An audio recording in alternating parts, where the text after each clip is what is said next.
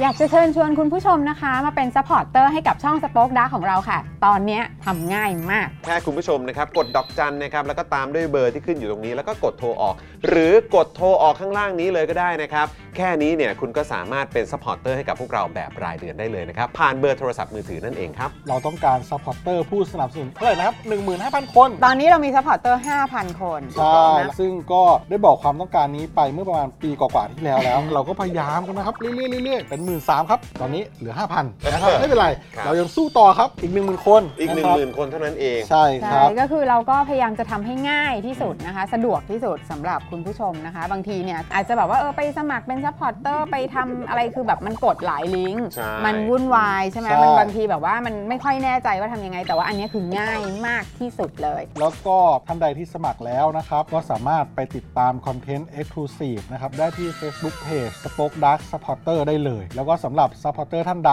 ที่เป็นผู้สนับสนุนอยู่แล้วทาง YouTube หรือ Facebook นะครับก็สามารถทักแชทเข้าไป บอกว่าเป็น Supporter อยู่แล้วอยากเข้ากลุ่มลับ Exclusive สำหรับผู้สนับสนุนเท่านั้นนะครับรีบสมัครแล้วก็รีบทักแชทกันไปได้เลยนะครับ มากันเยอะๆนะคะอืมสมัครกันเลยครับผม อีก 1 0,000 คนจะถึงเป้าแล้ว มาสนับสนุนพวกเรากัน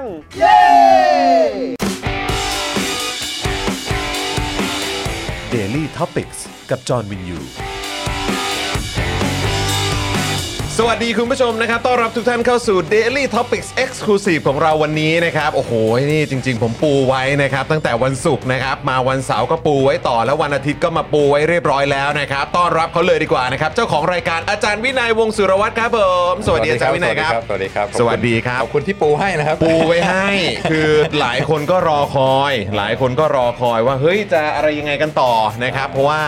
เอ่อมันเป็นประเด็นที่มีการพูดเอ่อออกสื่อเนี่ยกันค่อนข้างเยอะอ่าใช่ไหมครับแล้วก็ไม่ใช่แค่ตัวนายกรัฐมนตรี อ่าแล้วก็ผู้ว่าแบงค์ชาติเท่านั้นนะครับแต่ว่าถ้าเป็นฝ่ายคงฝ่ายค้านหรือว่าสื่อต่างๆเนี่ยก็เอาไปพูดกันเยอะเลยอ่าอ่านนะแต่ว่าบางทีคนก็ไม่ค่อยเก็ตคนก็ไม่ค่อยเข้าใจกันไงอ่า เออนะครับวันนี้ก็เลยต้องขอรบกวนอาจารย์วินัยนิดหนึง มีที่มาที่ไปครับ ก็คือสงสัยพักหลังๆเนี่ย เราจะแบบออกทะเลคุยเรื่องกีฬากันเยอะไปหน่อยเราเราคุยแบบชิวๆมากไปนิดนึงใช่ไหมเออคพีรับโอผมก็เลยต้องเข้ามา ตบๆให้มันเอ่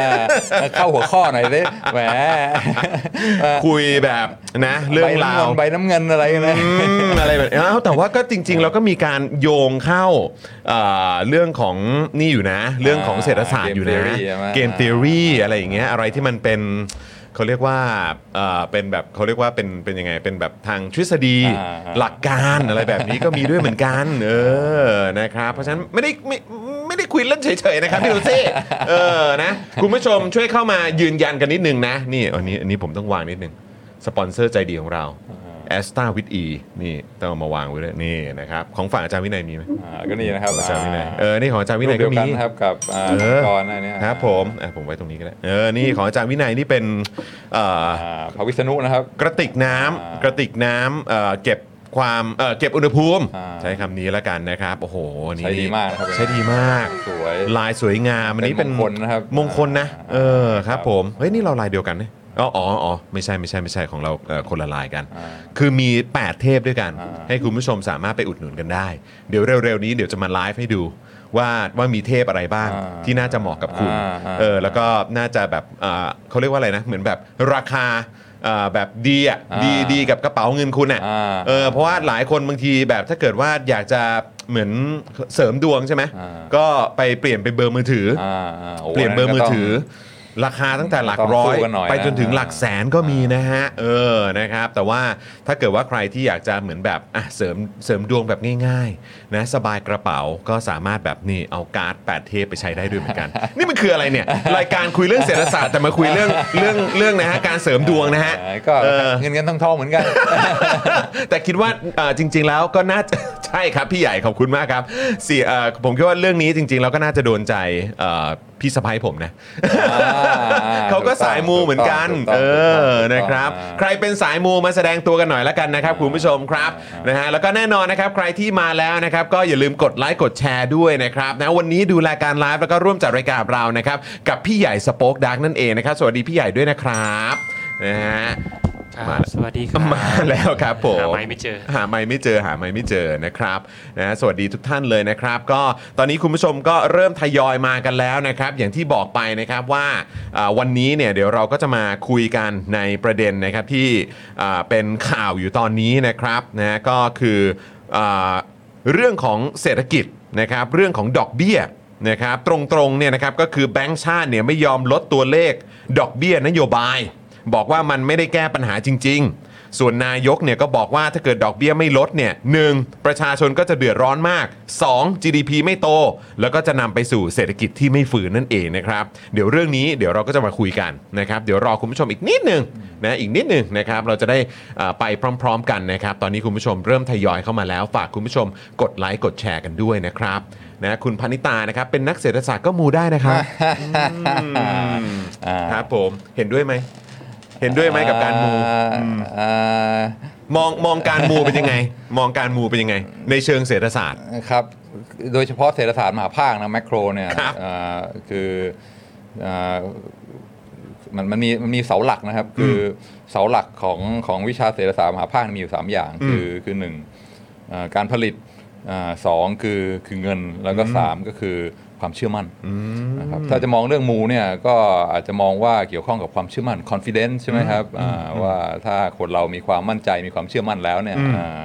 อ่าเศรษฐศาสตร์เศรษฐกิจมันก็ไปได้ครับอ่าเพราะฉะนั้นหลายคนคิดว่าอ่ามันเป็นแบบอ่าเรื่องเกี่ยวกับคำนวณตัวเลข เกี่ยวกับอืมเรื่องการลงทุนการอะไรเงี้ยแต่ความจริงอ่าเศรษฐศาสตร์มหาภาคเนี่ยอย่างน้อยหนึ่งในสามเนี่ยเป็นเรื่องจิตวิทยา เป็นเรื่องการอ่าพยายามอ่า ดูแลความเชื่อมั่นอืมความอ่าว่าว่าอนาคตมันจะสดใสหรือเปล่าอะไรเงี้ยเพราะว่าคนเราเออเออมันจะลงทุนหรือเปล่า มันจะซื้อรถใหม่ซื้อบ้านใหม่หรือเปล่า มันขึ้นอยู่กับว่า expectation ใช่ไหมอืมว่าอนาคตนี่มันจะสดใสหรือมันจะมืดมนอืมอืมเพราะฉะนั้นผู้นำที่ดีเนี่ยต้องสามารถทำให้ทุกคนเกิดความโอเคเอ่อ confidence อืมอ่าแล้วก็ที่จะอ่ามันจะได้แบบไปด้วยกันได้ครับเพราะฉะนั้นเรื่องมูนี่แน่นอนครับบางทีมันเป็นมองเป็นเรื่องทางจิตใจใช่ไหมอืมแต่ว่า แต่ว่าถ้าทำให้คนเชื่อมั่นทำให้มีมีความสบายใจ แล้วก็มองอนาคตสดใสได้เนี่ยอะไรต่ออะไรมันก็มันก็ไปต่อได้เหมือนกัน โอ้โหครับผมแม่คุณผู้ชมครับนี่คือตัวอย่างของคนไม่ตายใหม่นะฮะได้แต่เป็นคนไม่ตายใหม่จริง ๆ นะคุณผู้ชมนะ เออนะครับจริงๆจิตวิทยาเออเยอะอันนี้มากสำคัญนะรับเออเยอะมากเยอะมาก บางทีแล้วก็บางทีมันไม่ใช่แค่เรื่องของ หลักการมันไม่ใช่แค่เรื่องแบบของทฤษฎีเท่านั้นอืมแต่บางทีความมั่นใจอืมมันก็ส่งผลด้วยเหมือนกันอ่ในการจะลงมือทำอะไรสักอย่างใช่ใช่อืมทุกคนเชื่อว่าปีนี้ดีแน่อืมมันก็จะดีเออเพราะว่าทุกคนก็จะอ่า take action เหมือนกับว่าทุกอย่างกำลังจะดีใช่ไหมอืมผู้บริโภคก็ไปจับจ่าย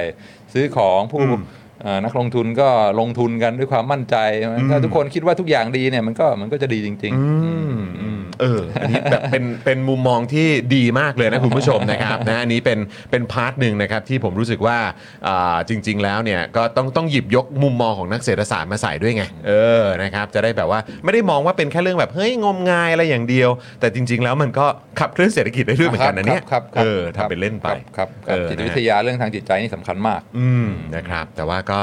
พอดีพอดีนะคุณผู้ชมนะอ่าเออนะครับนะบางทีอะไรที่มันมันเยอะหรือมันอะไรมากเกินไป มันก็ย่อมไม่ดีอยู่แล้ว มันจะเสียสมดุลอีควิลิเบียมนี่สำคัญครับ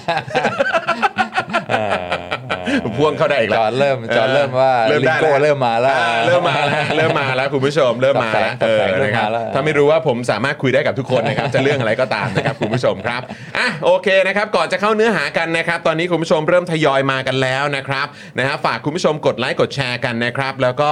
อ่าตอนนี้เนี่ยพี่ดำก็อ่าแปะลิงก์ไว้ให้เรียบร้อยแล้วในช่องคอมเมนต์นะครับนะเดี๋ยวรบกวนพี่ใหญ่ช่วยเอาขึ้นหน่อยนะครับสนับสนุนอ่าผ่านเบอร์โทรศัพท์นะครับคลิกที่ลิงก์นี้ได้เลย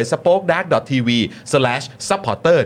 149 149 ก็คือเลขแพ็กเกจครับที่คุณผู้ชมสามารถสนับสนุนพวกเราแบบรายเดือนได้ พ่วงกับบินโทรศัพท์มือถือนะครับคุณผู้ชม ซึ่งอันนี้เนี่ยนะครับก็จะเป็นการสนับสนุนพวกเราแบบรายเดือนนะครับที่อาบอกได้เลยว่ามันปลอดภัย ปลอดภัยตรงไหน ปลอดภัยก็คือว่ามันจะหลุดยาก เมื่อวานนะครับเมื่อวันก่อนเนี่ยนะครับก็เพิ่งคุยกับพ่อหมอพ่อหมอก็บอกว่าเฮ้ยตอนนี้เนี่ยเอ่อเหมือน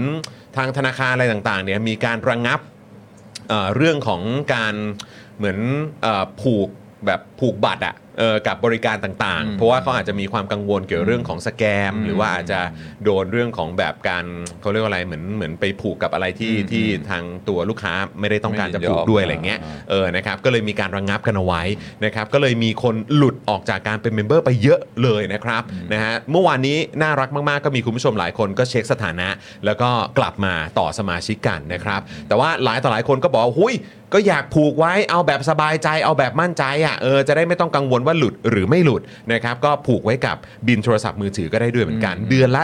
149 บาท ตอนนี้ Daily Topics นะครับสป็อคดักทีวีของเรามากัน 7 วันต่อสัปดาห์แล้วนะครับ เพราะฉะนั้นเนี่ยคุ้มค่าแน่นอนนะครับ ก็จ่ายกันผมคิดว่าก็เนี่ยแหละประมาณ 5 5 บาทต่อวันอะวันละ 5 บาทเออนะครับก็ถือว่าคุ้มค่ามากๆนะครับก็สามารถมาสนับสนุนพวกเรากันได้นะครับเมื่อวานนี้มีคุณผู้ชมนะครับก็ส่งมาหลังไมค์บอกว่าเฮ้ย แต่ว่าผมอะไปผูกเอ่อไว้กับบิลมือถือ แต่ว่ามันเม้นไม่ได้อะเออนะครับก็ถ้าเกิดว่าอยากจะเข้ามาเม้นกันนะครับก็มาสมัครสมาชิกกันนะครับผ่านทางเอ่อ YouTube Membership ได้ด้วยเออนะครับก็จะได้เอ่อเลือกแพ็กเกจที่คุณผู้ชมอยากสนับสนุนพวกเรากันนะครับแล้วก็ยังได้เข้ามาคอมเมนต์นะครับแล้วก็ได้ใช้ฟังก์ชันเจ๋งๆนะครับของเออคนที่เป็น member กันได้ด้วยเหมือนกันนะครับอืมอืมอืมนะฮะ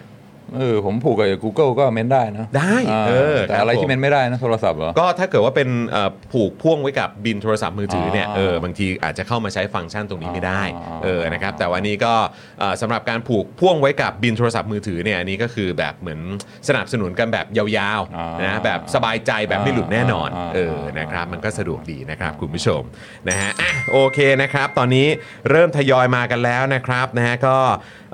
คุณแพมบอกว่าผมใช้ AS เดือนละ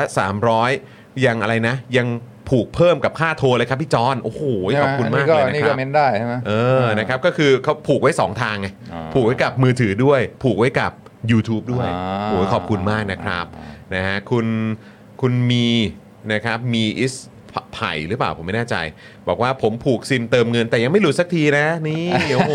ยก็อย่าหลุดนะครับ อย่าหลุดนะครับเอออย่าหลุดนะไม่หลุดสักทีนะเออมานะมานะเออนะครับคุณจอห์นนี่1911นะครับอาจารย์อยู่ทีมลดดอกเบี้ย หรือทีมคงดอกเบี้ยอ่าออเดี๋ยวก็รู้เดี๋ยวรู้เดี๋ยวรู้เดี๋เดี๋ยยววรู้รู้เดี๋ยวรู้อยากรู้ใช่ไหมล่ะเออนะครับอะงั้นคุณผู้ชมครับนะฮะมากดไลค์กดแชร์กันนะครับแล้วเดี๋ยวอีกสักครู่เราจะเริ่มนะครับประเด็นที่เราจะมาคุยกันแล้ว คุณสันติสุขบอกว่าสวัสดีครับอาจารย์วินัย คุณ เอ่อเบนเจบอกว่าสวัสดีค่ะ สายแอบย่องเข้าหลังห้องนะอืมโอ้สวัสดีครับมาได้เลย ต้อนรับนะครับ ทั้งหน้าห้องหลังห้อง มาได้เลยครับมาได้เลยครับ ไม่ต้องกังวลครับนะฮะเอ่อห้องเรียนนี้สบายๆชิลๆกันนะครับใครที่มาไม่ทันก็ดูหรือฟังย้อนหลังกันได้ด้วยนะครับ ที่บอกว่าฟังย้อนหลังกันได้เนี่ยก็เอ่อฟังผ่านทางเอ่อพวกพอดแคสต์ก็ได้นะนะครับเรามีช่องทางใน Spotify ให้คุณได้ติดตามกันด้วย แต่ว่าก็อย่าลืมมาสนับสนุนพวกเราในหลากหลายช่องทางที่เราเนี่ยเปิดให้คุณผู้ชมได้ร่วมสนับสนุนกันนะครับอีกหนึ่งช่องทางสุดท้ายนะครับก่อนจะเข้าเนื้อหากันนะครับก็คือทาง Sfer นั่นเองนะครับอันนี้เนี่ยเป็นช่องทางใหม่ล่าสุดเลยนะครับที่ content creator นะครับนะสามารถใช้นะครับให้อ่าเป็นช่องทางนะครับที่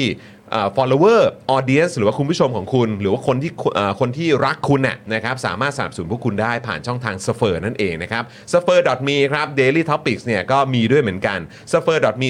daily topics นะครับคุณผู้ชมก็สามารถกดที่ลิงก์นี้นะครับแล้วก็สนับสนุนรายการเข้ามาแบบโดยตรงได้เลยนะครับคุณผู้ชม นะฮะก็อันนี้เป็นช่องทาง Sfer นะครับที่ถ้าเกิดว่าเอ่อใครเนี่ยอยากจะสนับสนุน content creator ที่คุณรักเนี่ยอย่างกรณีนี้ก็คือ Daily Topics นั่นเองนะครับ ก็กดลิงก์ได้เลยตอนนี้อยู่ในช่องคอมเมนต์แล้วนะครับ จะสนับสนุนผ่านทางพร้อมเพย์ก็ได้นะครับหรือว่าผ่านทาง mobile banking ที่คุณผู้ชมเนี่ยนะครับใช้งานอยู่บนมือถือหรือว่าแท็บเล็ตของคุณก็ได้ด้วยเหมือนกันนะครับ ยังไงก็ลองใช้บริการนี้ดูนะครับนะแล้วก็ตอนนี้เนี่ยจริง ๆ แล้วก็มี content creator หลาย ๆ คนเนี่ยเริ่มเอาไปใช้แล้วด้วยนะครับคุณผู้ชมถ้าเกิดว่าชื่นชอบคอนเทนต์ของพวกเขาก็เอาไปสนับสนุนกันได้นะครับ ล่าสุดตอนนี้ก็อย่าง The Reporter ก็เอาไปใช้เรียบร้อยแล้วอ่านะครับ แล้วก็เดี๋ยวในช่วงเดือนหน้าก็น่าจะได้เห็นcontent creator เจ้าอื่น ๆ นะครับ เริ่มเอามาเป็นช่องทางนะครับ ให้แฟน ๆ นะครับ หรือว่าคนที่ติดตามคอนเทนต์ของพวกเขาเนี่ยได้สนับสนุนกันโดยตรงเออนะครับ ยอดเยี่ยมยอดเยี่ยม ตอนนี้สปอนเซอร์มันต้องบอกว่าได้รับผลกระทบกันเยอะในเหล่า content creator ทั้งหลายอืมเออนะครับเพราะว่าคือแบบเหมือนเอ่อ การทำการตลาดของสินค้าต่างๆ เหล่านี้ตอนนี้ก็อาจจะแบบว่าไม่ได้ไม่ได้เน้นไปทางด้านเรื่องของการสปอนเซอร์ main หลักๆ กับแบบช่องหรือว่าเขาเรียกว่าคอนเทนต์แบบใหญ่ ๆ แล้วเขาเริ่มกระจาย เออแบบเนี้ยแล้วแบบบางทีมันก็อาจจะทำให้คนที่เอ่อทำคอนเทนต์ที่อาจจะพึ่งพาเรื่องของสปอนเซอร์เนี่ยก็อาจจะได้รับผลกระทบด้วยเหมือนกันอืมแล้วมันก็จะไปส่งผลกระทบกับกำลังในการผลิตผลงานไงอืมเออใช่ไหมครับ แล้วตอนนี้ก็เลยมี Sfer ขึ้นมาเพื่อให้ audience หรือว่าคุณผู้ชมอืมสามารถสนับสนุนได้โดยตรงเลย เหมือนเป็นอืมเหมือนเป็นสปอนเซอร์ให้กับรายการเองได้เลยอ่าแบบง่ายๆด้วยอืมเออนะครับ Sfer ก็สะดวกแบบสุดๆเลยอ่าอ่าอ่าอาจารย์วินัยว่าไงแบบการสนับสนุนจาก ฝั่งคนดูในยุคสมัยนี้อ่าอ่าอ่าเดี๋ยวเดี๋ยวขอถามเมื่อกี้ที่จอห์นพูดนี่เป็นเกี่ยวกับนโยบายของพวกแพลตฟอร์มอะไรอย่างนี้ป่ะที่มีการเปลี่ยนแปลงอ๋อไม่ครับทำให้อ่าใช่เกี่ยวกับเรื่องของสินค้าต่างๆ เลยอ่าเออผลิตภัณฑ์ product อ่าอะไรต่างๆ เหล่านี้อ่าเวลาเขาซื้อโฆษณาเขาไม่ได้ซื้อกันแบบเหมือนเหมือนซื้อกันเหมือนเมื่อก่อนน่ะอ่าใช่ไหมที่ที่เหมือนแบบมาซื้อโฆษณาอ่ามมาลงโฆษณามาอ่าอะไรแบบเนี้ยอ่ามัมันไม่ได้เหมือนเดิมแล้วอ่าตอนนี้เริ่มมีการกระจายไปที่แบบเหล่า micro influencer อะไรต่างๆอ่าเหล่านี้อ่ามันก็จะทำให้ เรื่องของอ๋อเอ่อการได้รับการสนับสนุนโดยตรงจากอ่าจาก Product ต่างๆเนี่ยมันก็น้อยลงด้วยอ่าโอเคโอเคโอเค เป็นเทรนด์การตลาดที่ใช่เปลี่ยนไปครับอือืตามยุคสมัยฮะอืมอืมอืมอ่าคิดว่าน่าสนใจนะครับแล้วก็อ่าถ้าเกิดการเขาเรียกว่าดีคัพเปิลแยกจากกันเนี่ยอืมก็อาจจะอาจจะทำให้มีวิวัฒนาการอะไรใหม่ ๆ ที่ที่น่าสนใจมากยิ่งขึ้นอืมเพ ราะว่าคนที่เข้ามาดูคอนเทนต์เนี่ยบางทีก็อยากจะไม่อยากจะโดนรบกวนโดยอืมใช่ไหมอ่าอ่าผลิตภัณฑ์เอออ่าโฆษขายณาของอะไรอย่งโฆเงี้ยษณาแฝงเลยนะอ่าเออครับเพราะฉะนั้นหนึ่งก็คือจะทำให้อาจจะทำให้อ่าคุณภาพของคอนเทนต์เนี่ยมันมันมันมันเพิ่มสูงขึ้นอืมแล้วก็อ่าผู้ผลิตก็สามารถที่จะโฟกัสในเรื่องคุณภาพของของของของคอนเทนต์มากมากยิ่งขึ้น ผู้บริโภคก็ได้อะไรที่ตรงใจมากยิ่งขึ้นอืมอ่าก็ ก็มองในแง่ดีก็อาจจะอาจจะเป็นพัฒนาการที่ที่นำไปสู่อะไรที่มันที่มันดีขึ้นก็ได้อืมอ่าครับผมอ่านะฮะก็ใครสนใจก็ลองใช้บริการสเฟอร์ได้ด้วยเหมือนกันนะครับ ตอนนี้โยนลิงก์ไว้ให้ในช่องคอมเมนต์เรียบร้อยแล้วนะครับ คุณผู้ชมครับ สวัสดีคุณบรอกโคลีบอยนะครับอ้าวคุณปาล์มมาแล้วครับ คุณปาล์มธัญวิทย์มานะครับ พี่วินัยสวัสดีครับ สวัสดีครับ กดกดไลค์กดแชร์กันด้วยนะครับทุกท่านนี่ขอบคุณมากครับโอ้โหน่ารักมากเลยนะครับอ่า นะฮะคุณอาเขตด้วยสวัสดีนะครับนะฮะทักทายนะฮะคุณผู้ชมที่ตอนนี้มาอยู่ในไลฟ์ของเราแล้วด้วยนะครับอะคุณผู้ชมครับงั้นเดี๋ยวเรามาเริ่มต้นเนื้อหาของเรากันเลยดีกว่านะครับนะฮะตอนนี้เนี่ยนะครับคุณผู้ชมปมถกเถียงกันแบบหลักๆ เกี่ยวกับเศรษฐกิจตอนนี้เนี่ยก็คือเรื่องของดอกเบี้ยนะครับ เอาแบบง่ายๆ เอาแบบตรงๆเลยนะครับคุณผู้ชมก็คือแบงก์ชาติเนี่ยไม่ยอมลดตัวเลขดอกเบี้ยนโยบายเขาบอกว่ามันไม่ได้แก้ปัญหาจริง ๆ นะครับอันนี้คือฝั่งของทางแบงก์ชาตินะครับส่วนทางฝั่งนายกครับนะฮะคุณเศรษฐาซึ่งปัจจุบันก็ควบตำแหน่งรัฐมนตรีว่าการกระทรวงการคลังด้วยนะครับก็บอกว่าถ้าดอกเบี้ยไม่ลดเนี่ยมันจะมี 2 ประเด็นนะ 1. ประชาชนจะเดือดร้อนมาก ๆ เลยนะครับ และ 2. GDP ก็จะไม่โตครับ แล้วก็จะนำไปสู่เศรษฐกิจที่มันไม่ฟื้นตัวนะครับ อันนี้เป็นเรื่องที่อ่า เป็นประเด็นอยู่ในตอนนี้นะครับอาจจะมีคนที่เก็ตอาจจะมีคนที่เห็นภาพอยู่เอ่อบ้างพอสมควร แต่ว่าก็ผมเชื่อว่าน่าจะเป็นประเด็นที่หลายต่อหลายคนอาจจะแบบเอ๊ะอยากจะได้รับการอธิบายที่มันเคลียร์มากยิ่งขึ้นกว่านี้ วันนี้อยู่กับอาจารย์วินัยทั้งทีก็เลยต้อง ต้องขอรบกวนหน่อยนะครับ วันนี้มีคำถามเรียงมาให้เรียบร้อยซีโอค่อยๆไปเนี่ยกันค่อยๆไปกัน ค่อยๆไปกันเออทีละสเต็ปนะครับ คุณผู้ชมพร้อมนะครับ นี่คุณปาล์มบอกว่าพร้อมแล้ว ถ้าเกิดคุณผู้ชมพร้อมแล้วกดเลข 8 รัวๆมาเลยนะครับ คุณผู้ชมครับนะฮะอะอาจารย์วินัยครับ เราควรจะเริ่มตรงไหนก่อนดีครับ เราควรจะทำความเข้าใจกับครับดอกเบี้ยก่อนไหมครับ คือเริ่มที่ความแบบว่าตกใจนะครับ คืออันนี้ก็เรื่องเรื่องดอกเบี้ยเรื่องนโยบายการเงินอะไรทั้งหลายเนี่ยก็เป็นวิชาไอ้เป็นเป็นเนื้อหาที่สอนเรียกว่าเป็นอ่าประจำอยู่ในห้องเรียนอยู่แล้ว แต่ว่าไม่เคยนึกไม่เคยฝันว่าจะเอามาพูดอ่าในในในพอดแคสต์ได้ครับเพราะว่าอืมอ่าหลายครั้งคนก็คืออ่าถ้ามันไม่ไม่เป็นข่าวไม่เป็นกระแสอะไรเงี้ยคนก็อาจจะไม่สนใจแล้วก็บางทีก็อาจจะคิดว่ามองว่าเป็นเรื่อง เรื่องไกลตัวนโยบายอะไรพวกเนี้ยนะแต่ว่าพออ่าเรื่องมาอยู่ในความสนใจของอาผู้คนเนี่ยก็เลยเฮ้ยโหไม่น่าเชื่อว่าจะได้อืมจะได้เอาอะไรที่ที่สอนในห้องเรียนได้ได้ได้มาอ่าได้มาคุยในพอดแคสต์เหมือนกันอืมอ่าอ่าก็ก็คุยแบบว่า non technical แล้วกันพยายามได้ครับใช้ concept เป็นหลัก แล้วได้คก็รับอ่าให้ให้เกิดเรียกว่า intuition อ่าอืมเรื่องพวกนี้ไม่จำเป็นต้องเข้าไปเรื่องโมเดลตัวเลขเรื่องกราฟอะไรมากนะครับคุยครับคุยกันก็สามารถที่จะอ่าเข้าใจเห็นภาพได้อ่า ได้ได้ได้ไม่ยากเท่าไหร่อืมอ่าอืมอ่ามาทำความเข้าใจกันครับแบบง่ายครับๆกันนะครับครับ ไม่ต้องครับกังวลนะครับ หลายคนก็อาจจะมีความรู้สึกว่าโอ้ยคุยเรื่องดอกเบี้ยคุยเรื่องเศรษฐศาสตร์เดี๋ยวจะเข้าใจยากตัหวรือเลเปล่าขเนี่เดี๋ยวยก็วาดกราฟอะไรก็แล้วเออปวดหัวปวดหัวเออวันนี้อยากอ่าอยากเข้าใจภาพรวมอะอะได้อ่านนะครับเดี๋ยววันนี้เดี๋ยวจัดให้นะครับครับงั้นเรามาเริ่มต้นกันที่เอ่อคำถามที่เบสิกที่สุดก่อนดีกว่าอ่านนะครับอ่าที่เอ่อคุณผู้ชมนะครับหรือคุณผู้ฟังเองก็น่าจะมาทำความเข้าใจกันก่อนอ่านนะครับสำหรับคนที่อาจจะไม่ได้เป็นสายเศรษฐศาสตร์นะครับหรือว่าอาจจะเออก็รู้แหละดอกเบี้ยมันคืออะไรยังไง แต่ว่าอ่า เอ๊ะมันคือเอาตรงๆในในทางเศรษฐศาสตร์เนี่ยดอกเบี้ยคืออะไรครับาโอ้โหถามได้ถามได้ได้ได้ได้ดีมากอืมเบสิกเลยเนี่ยอ่าทำความเข้าใจกันดอกเบี้ยก็อ่าถ้ามองในแง่เศรษฐศาสตร์ก็คือราคาเป็นราคาอย่างหนึ่งใช่ไหมเหมือนว่าอ่าอ่าราคาราคาข้าวราคายางอะไรเงี้ยอ่าดอกเบี้ยก็เป็นราคาเหมือนกันอ่าซึ่งก็โดนอ่าอ่าอ่า กำหนดโดยตลาดก็คือ supply กับ demand ใช่ไหมก็เป็นราคาของอะไรดอกเบี้ยก็คือราคาของของโลนใช่ไหมเวลาจะจะกู้เงินเนี่ยมันก็มีราคาคืออจะเอาเงินในอนาคตมาใช้ตอนนี้เนี่ยราคาเป็นเท่าไหร่ใช่ไหมเพราะฉะนั้นคนมันก็มี supply ของโลนโลนนี่คือเงินที่จะให้กู้ใช่ไหมครับผมการกู้นะฝั่ง supply หรือว่า ฝั่งอุปทานก็มาจากเซเวอร์ใช่ไหมคือคนที่ยังไม่มีความจำเป็นต้องใช้อ่าเงินในวันนี้ก็อ่าพร้อมที่จะ supply คือให้ให้กู้ใช่ไหมอันนี้ก็คือฝั่ง supply แล้วก็มีฝั่ง demand ก็คือคนที่ต้องการจะกู้ต้องการต้องต้องใช้เงินในวันนี้อ่ามันก็มีอ่าการมีมี transaction กันระหว่างอ่าอ่าอ่าอ่า supplier กับอ่าอ่าพวกฝั่ง demand ใช่ไหมซึ่งอาพออาเข้ามาอ่า ในตลาดแล้วมันก็มี supply demand แล้วก็เกิดอย่างที่จอห์นพูด equilibrium อ่าซึ่งก็คือว่าความสมดุลใช่ไหมฮะอ่าก็คือ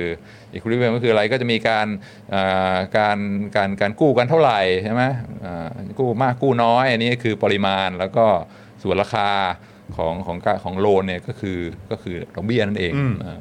ถ้าสมมติดอกเบี้ยสูงก็คือว่าโอ้โหอ่า กู้นี่มันอ่าราคาแพงใช่ไหมแต่ถ้าอ่าดอกเบี้ยต่ำก็คือว่าอ๋อกู้ก็ก็ก็ราคาถูกอ่าแน่นอนนะถ้า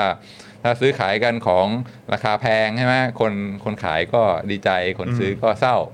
ใช่ไหมก็คือว่าถ้าดอกเบี้ยแพงเนี่ยเซเวอร์หรืออาคนออมคนปล่อยกู้เนี่ยก็ได้ประโยชน์คนที่จะต้องกู้ก็ก็รู้สึกโหแพงว่ะ คือจริง ๆ แล้วถ้าเรามองตรงนี้ก็จริง ๆ แล้วมันก็เหมือนว่าเงินเนี่ยมันก็เป็นเหมือนสินค้าอย่างหนึ่งอ่าเหมือนกันอ่าใช่ไหมครับใช่ใช่ใช่เงินก็เหมือนเป็นสินค้าอย่างหนึ่งอ่าถ้าเกิดว่าเออคนมีเงินกันเยอะอ่าใช่ไหมฮะคือถ้าคนมีเงินกันเยอะมีมีของแบบว่าตุนกันไว้อยู่เยอะเนี่ยอืมอืมเวลากู้เนี่ยดอกเบี้ยมันก็เลยจะถูกเพราะว่าเหมือนเหมือนคนก็มีเงินกันเยอะด้วยหรือเปล่าใช่ใช่คือเราคือเราจะมองอย่างนี้ได้ไหมฮะได้ได้ใช่คือถ้าอ่าหลายคนอยากจะ saver เนี่ยอยากจะเก็บเงินอะไรเงี้ยอืมก็คือคนไม่ได้มีอ่าความต้องการจะใช้อย่างในญี่ปุ่นเนี่ยโอ้โหทุกคนนี่เก็บเงินกันกันอืมด้วยเรียกว่าเป็นศีลธรรมประจำใจครับ save save save ตลอดเวลาเนี่ยพอพอออมแล้วออมอีกออมเยอะเนี่ยไอ้มันไอ้ loan ที่สามารถให้ได้มันก็เยอะใช่ไหมอ่าพอ supply เพิ่มเนี่ยอ่าราคามันก็ตก เพราะว่าอ่าฝั่งฝั่งคนที่พร้อมจะให้กู้นี่มีเยอะอ่าถูกต้องถูกต้องอืมอ่า ถ้าฝั่งดีแมนถ้าเกิดว่าวันดีคืนดีใคร ๆ ก็อยากจะกู้ เพราะว่ารู้สึกว่าโอ้โหอ่าตอนนี้เป็นโอกาสทองที่จะซื้อจะลงทุนอะไรเงี้ยนะคนเข้ามากู้มากๆเนี่ยอ่าอ่าฝั่งดีแมนเพิ่มคราวนี้ดอกเบี้ยก็ขึ้นใช่เพราะฉะนั้นอินไออินทูวิชันอะไรที่เราใช้ในตลาดเกี่ยวกับราคาขึ้นราคาลงเนี่ยสามารถที่จะเอามาใช้กับอ่าดอกเบี้ยได้ได้เหมือนกันอ่าเออนะฮะถ้าเกิดว่ามองมองกันแบบนี้ก็เริ่มเห็นภาพกันมากยิ่งขึ้นอืมด้วยอืมเพราะฉะนั้นคือถ้าเก็ว่าสมมติ คือถ้าเราถ้าเรามองอีกมุมนึงก็คือถ้าเกิดว่าเศรษฐกิจดีเนี่ยเศรษฐกิจดีคือเหมือนแบบอย่างอย่างในประเทศเนี่ยอะเอ่อเงินเงินมันหมุนเวียนเยอะอืม เออแบบว่าคนก็แบบเอ่อมีเงินให้จับจ่ายกันเยอะเนี่ย อืม อันนี้มันก็จะส่งผลให้เรื่องของดอกเบี้ยอะไรต่างๆ มันก็มันก็อาจจะไม่ได้สูงมากด้วยเหมือนกันใช่ไหมฮะอืก็อ่าอยู่ที่ว่าสป라이กับดีแมนเป็นยังไงใช่ไหมอืมอ่าก็ถ้าอ่า ถ้าถ้าคนออมเยอะอ่าก็สป라이ก็ก็อาจจะเพียงพออ อืม ถ้าคนไม่มีใครออมเนี่ยสป라이มันก็อาจจะขาดอะไรเงี้ยอ่าแล้วก็อย่างที่เราพูดกันเรื่องความเชื่อมั่นเนี่ยก็ ครับ ก็สำคัญมากเหมือนกันใช่ไหม ครับ ถ้าอ่าคนส่วนใหญ่รู้สึกว่าโอ้โหอนาคตนี่อาจจะอ่าอาจจะไม่ค่อยดีนะอะไรเงี้ยก็เก็บเงินไว้ดีกว่า เพราะว่าเดี๋ยว อ่าอนาคตจะลำบากเดี๋ยวตกงานเดี๋ยวเศรษฐกิจไม่ดีอะไรเงี้ยอ่ามันก็แล้วก็ส่วนอ่า คนจะลงทุนจะจับจ่ายก็แบบรอก่อนรอดูก่อนอะไรเงี้ยอ่าก็ก็อ่าอาจจะเป็นผลทำให้อ่าดอกเบี้ยลดลงมา เพราะว่า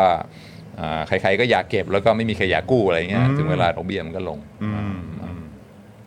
แต่ว่าเรื่องอำราคาดอกเบี้ยเนี่ยมันมันมีอาจจะมีความอำอำแตกต่างจากราคาอื่นๆอำอำนิดหน่อย เพราะว่ามันมีเรื่องของมีเรื่องของเอ่อเงินเฟ้อเข้ามาเกี่ยวด้วยอ่าเพราะฉะนั้นอันนี้ก็อาจจะ ปูพื้นฐานไว้นิดนึง เพราะว่าอาจจะเกี่ยวข้องกับอะไรที่เราคุยกันต่อไปใช่ไหมครับคืออำมันจะมีดอกเบี้ยทางเศรษฐศาสตร์เนี่ยมันจะมีดอกเบี้ยอยู่อาสองอย่าง คือดอกเบี้ยที่ระบุไว้ก็คือเวลาอ่าอ่าไปกู้หรือว่าเวลาอ่าเอาเอาปล่อยกู้เนี่ยดอกเบี้ยเท่าไหร่ สมมติว่า 5% 7%อะไรเงี้ยคือราคาที่ดอกเบี้ยที่ระบุไว้อ่าเวลาเวลากู้ยืมกัน แต่มันจะมีอีกอย่างหนึ่งคือ concept ทางเศรษฐศาสตร์ที่เรียกว่าดอกเบี้ยที่แท้จริงอ่าทางภาษาอังกฤษเขาเรียกว่า real interest rate ก็คือไอเดียก็คือว่าถ้าสมมุติว่าอ่าผมอ่าอ่า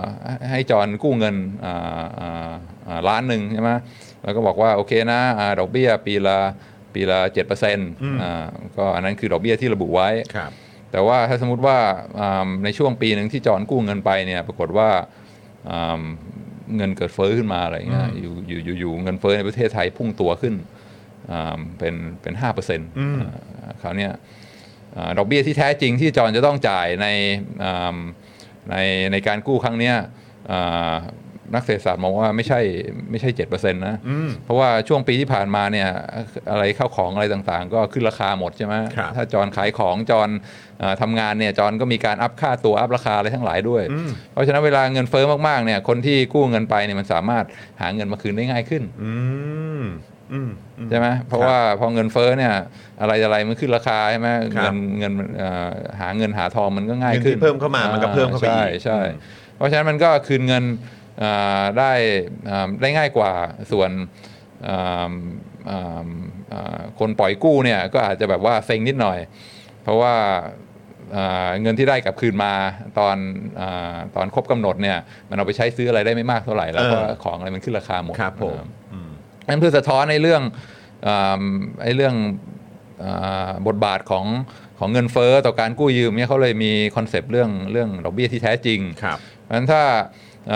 ปล่อยกู้ดอกเบี้ยที่ตกลงกันคือคือคือเจ็ดเปอร์เซ็นต์แต่ว่าเงินเฟ้อห้าเปอร์เซ็นต์เนี่ยอ่านักเศรษฐศาสตร์ก็บอกว่าดอกเบี้ยที่แท้จริงก็คือแค่สองเปอร์เซ็นต์เท่านั้น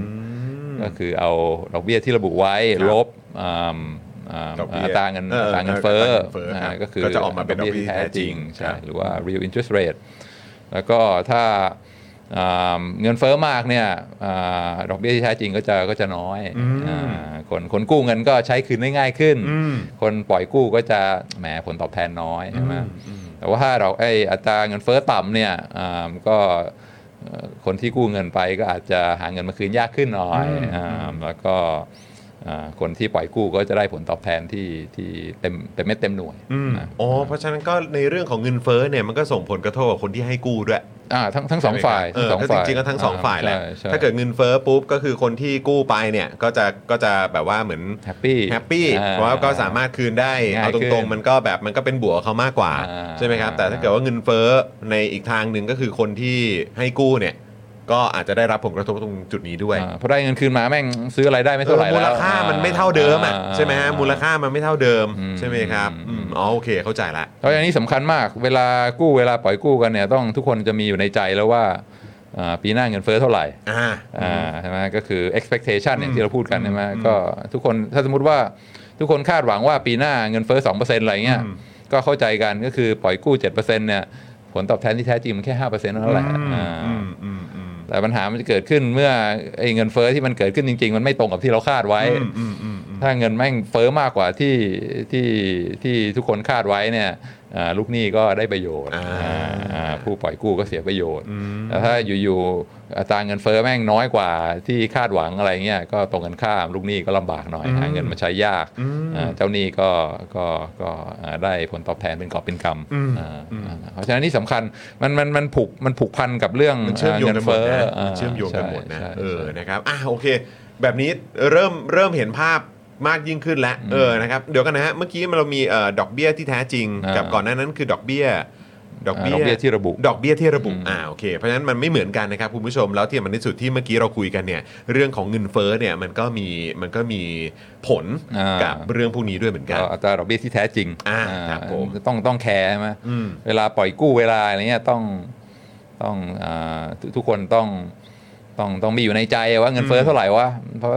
อย่าง เวลาประเทศประสบปัญหาเงินเฟ้อหนักๆเนี่ยโอ้โหเขาเรียกว่าระบบการเงินนี่พัง คือไม่มีใครอยากปล่อยกู้ใช่ไหมอืมเพราะว่าเชื่อเดี๋ยวปีหน้าเงินแม่งเฟ้อห้าร้อยเปอร์เซ็นต์อะไรเงี้ย เพราะฉะนั้นเอ่อให้กู้ไปปีนี้พอปีหน้าเอาเงินมาคืนแม่ง เงินเป็นแค่กระดาษไม่มีไม่มีมูลค่าอะไรเลย เพราะฉะนั้นก็ไม่มีใครอยากปล่อยกู้ใช่ไหมอืมอืมอืมอ่าเพราะฉะนั้นอ่าเรื่องเงินเฟ้อนี่สำคัญมาก ถ้าครับไม่สามารถควบคุมให้มันเสถียรให้มันนิ่งได้เนี่ยก็เลิกพูดกันเรื่องเรื่องเรื่องเรื่องกู้เรื่องปล่อยกู้ไม่มีใครยอมอาคือระบบมันพังหมดอืมอันนี้มันก็เลยเป็น part หนึ่งด้วยหรือเปล่าฮะที่แบบเขามีการพูดกันว่าเออแบบทั้ง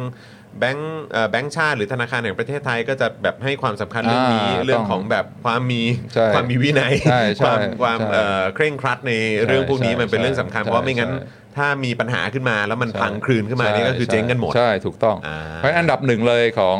ธนาคารกลางใช่ไหมถ้าในอ่าสหรัฐอเมริกาก็คืออ่า Federal Federal Reserve อ่าครับผมอ่าก็หรือว่าของเมืองไทยก็คือธนาคารแห่งประเทศไทย หน้าที่อันดับหนึ่งเลยที่สำคัญที่สุดแล้วก็เรียกว่าหลักก็คือ ดูแลเสถียรภาพทางด้านราคาอืมก็คือว่าอ่าราคาก็คือว่าราคามันเพิ่มขึ้นอ่าในอัตราเท่าไหร่ใช่ไหมถ้าดูราคาโดยรวมก็คืออัตราเงินเฟ้อออืมใช่ไหมถ้าของทุกอย่างเฉลี่ยแพงขึ้น 2%ก็คือเงินเฟ้อปีนี้ก็2%อืมเพราะฉะนั้นอันนี้คือหน้าที่หลักสำคัญที่สุดของของธนาคารกลาง คือดูแลให้ราคาเนี่ยมีอ่ามีเสถียรภาพ ไม่ได้แปลว่าราคาไม่ขึ้นราคาไม่เปลี่ยนนะก็คือเงินเฟ้อทุกปีเนี่ยแต่ว่ามันต้องเป็นระดับที่แบบว่าทุกคนเอ่อคาดคาดหวังได้ ก็คือว่าโอเคนะเข้าใจตรงกันปีหน้าเงินเฟ้อ2%ปีหน้าจริง ๆ ก็อาจจะ 2.1 2.2 หรือ 1.9 1.8 คือแบบว่ามันมันมันไม่หลุดเอ่อกรอบอืมความคาดหวังมากเกินไปใช่ไหมคนเรามันจะได้แบบว่าวางแผนอนาคตนะกู้ยืมอะไรเอ่อคิดถึงอนาคตตั้งราคาอะไรให้มันสมเหตุสมผลได้อ่าแต่ถ้าเกิดโอ้โหราคาแม่งสวิง ขึ้นไปปีหน้าเงินเฟ้อ50%อะไรเงี้ยมันมัน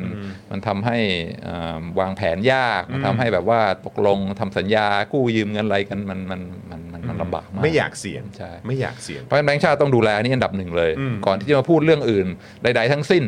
เรื่องว่าโอ้ย GDP ดีไม่ดีอะไรพวกเนี้ยเนี่ยอันนี้คือคือเรียกว่าประเด็นรองอืมประเด็นหลักคือต้องเอาให้ชัวร์ว่าอ่าว่าอ่าราคามันมันมีเสถียรภาพ แล้วก็อัตราเงินเฟ้อนี่มันสามารถทำนายได้ ไม่ไม่ไม่หลุดกรอบไม่มากไม่น้อยไปกว่าที่ที่คนทั่วไปคาดหวังกันอืมโอเคโอ้โหนี่พออาจารย์วินัยอธิบายอย่างนี้ คุณผู้ชมเป็นไง แบบเห็นภาพไหมเห็นภาพใช่ไหมฮะเออสำหรับคนที่อาจจะแบบอาจจะไม่ได้เป็นสายแบบ เศรษฐกิจหรือว่าแบบทางด้านตัวเลขทางด้านการเงินนะครับ แต่ว่าวันนี้ผมคิดว่าเปิดมาตรงนี้ก็ก็เริ่มเห็นภาพกันแล้วนะครับ ถ้าเกิดว่าถ้าเกิดว่าเอ่อเอ่อแบบแบบอ่าเขาเรียกว่าอะไรกำลังเริ่มมันแล้วเนี่ยนะครับอะกดเลข9เข้ามากดเลข9เข้ามาเออนะคือรับผมกำลังมองตาจรอยู่นะ คือตราบใดที่ตายังมีแบบว่าไงยังไม่แบบว่าเป็นประกายนะฮะไม่ได้ลอยนะไม่ได้ฮะถ้าตาลอยก็เลย ถ้าเกิดตาลอยขึ้นมาก็แบบ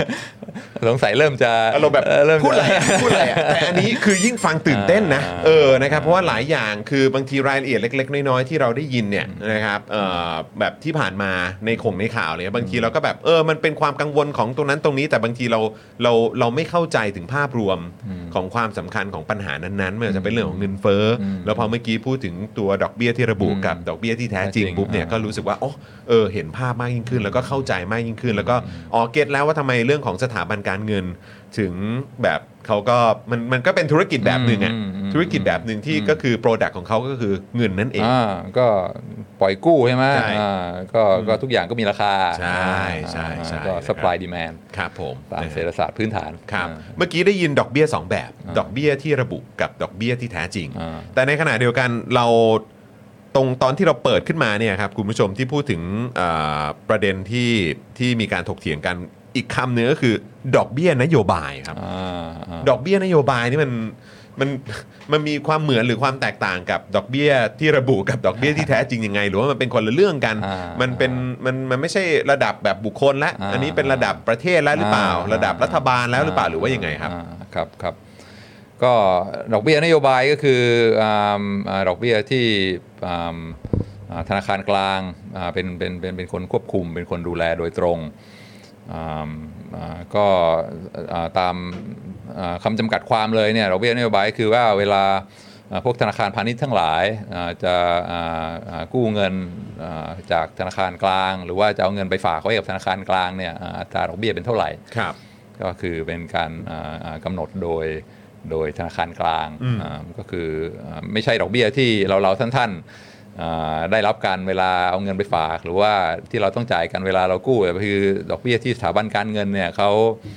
เขาเขาได้รับหรือเขาจ่ายกันเวลาอ่าอ่าอ่าทำ transaction กับกับกับธนาคารแห่งประเทศไทยอืมอันนี้ก็คืออคืออืมเพ ราะว่าธนาคารพาณิชย์บางทีก็มีความจำเป็นต้องไปกู้เงินจากแบงก์ชาติมาเหมือนกันใช่ไหมอ่าหรือว่าเพื่ออาเสถียรภาพอะไรนี้ก็มีบัญชีเปิดบัญชีไว้กับอ่าธนาคารแห่งประเทศไทยเอาเงินไป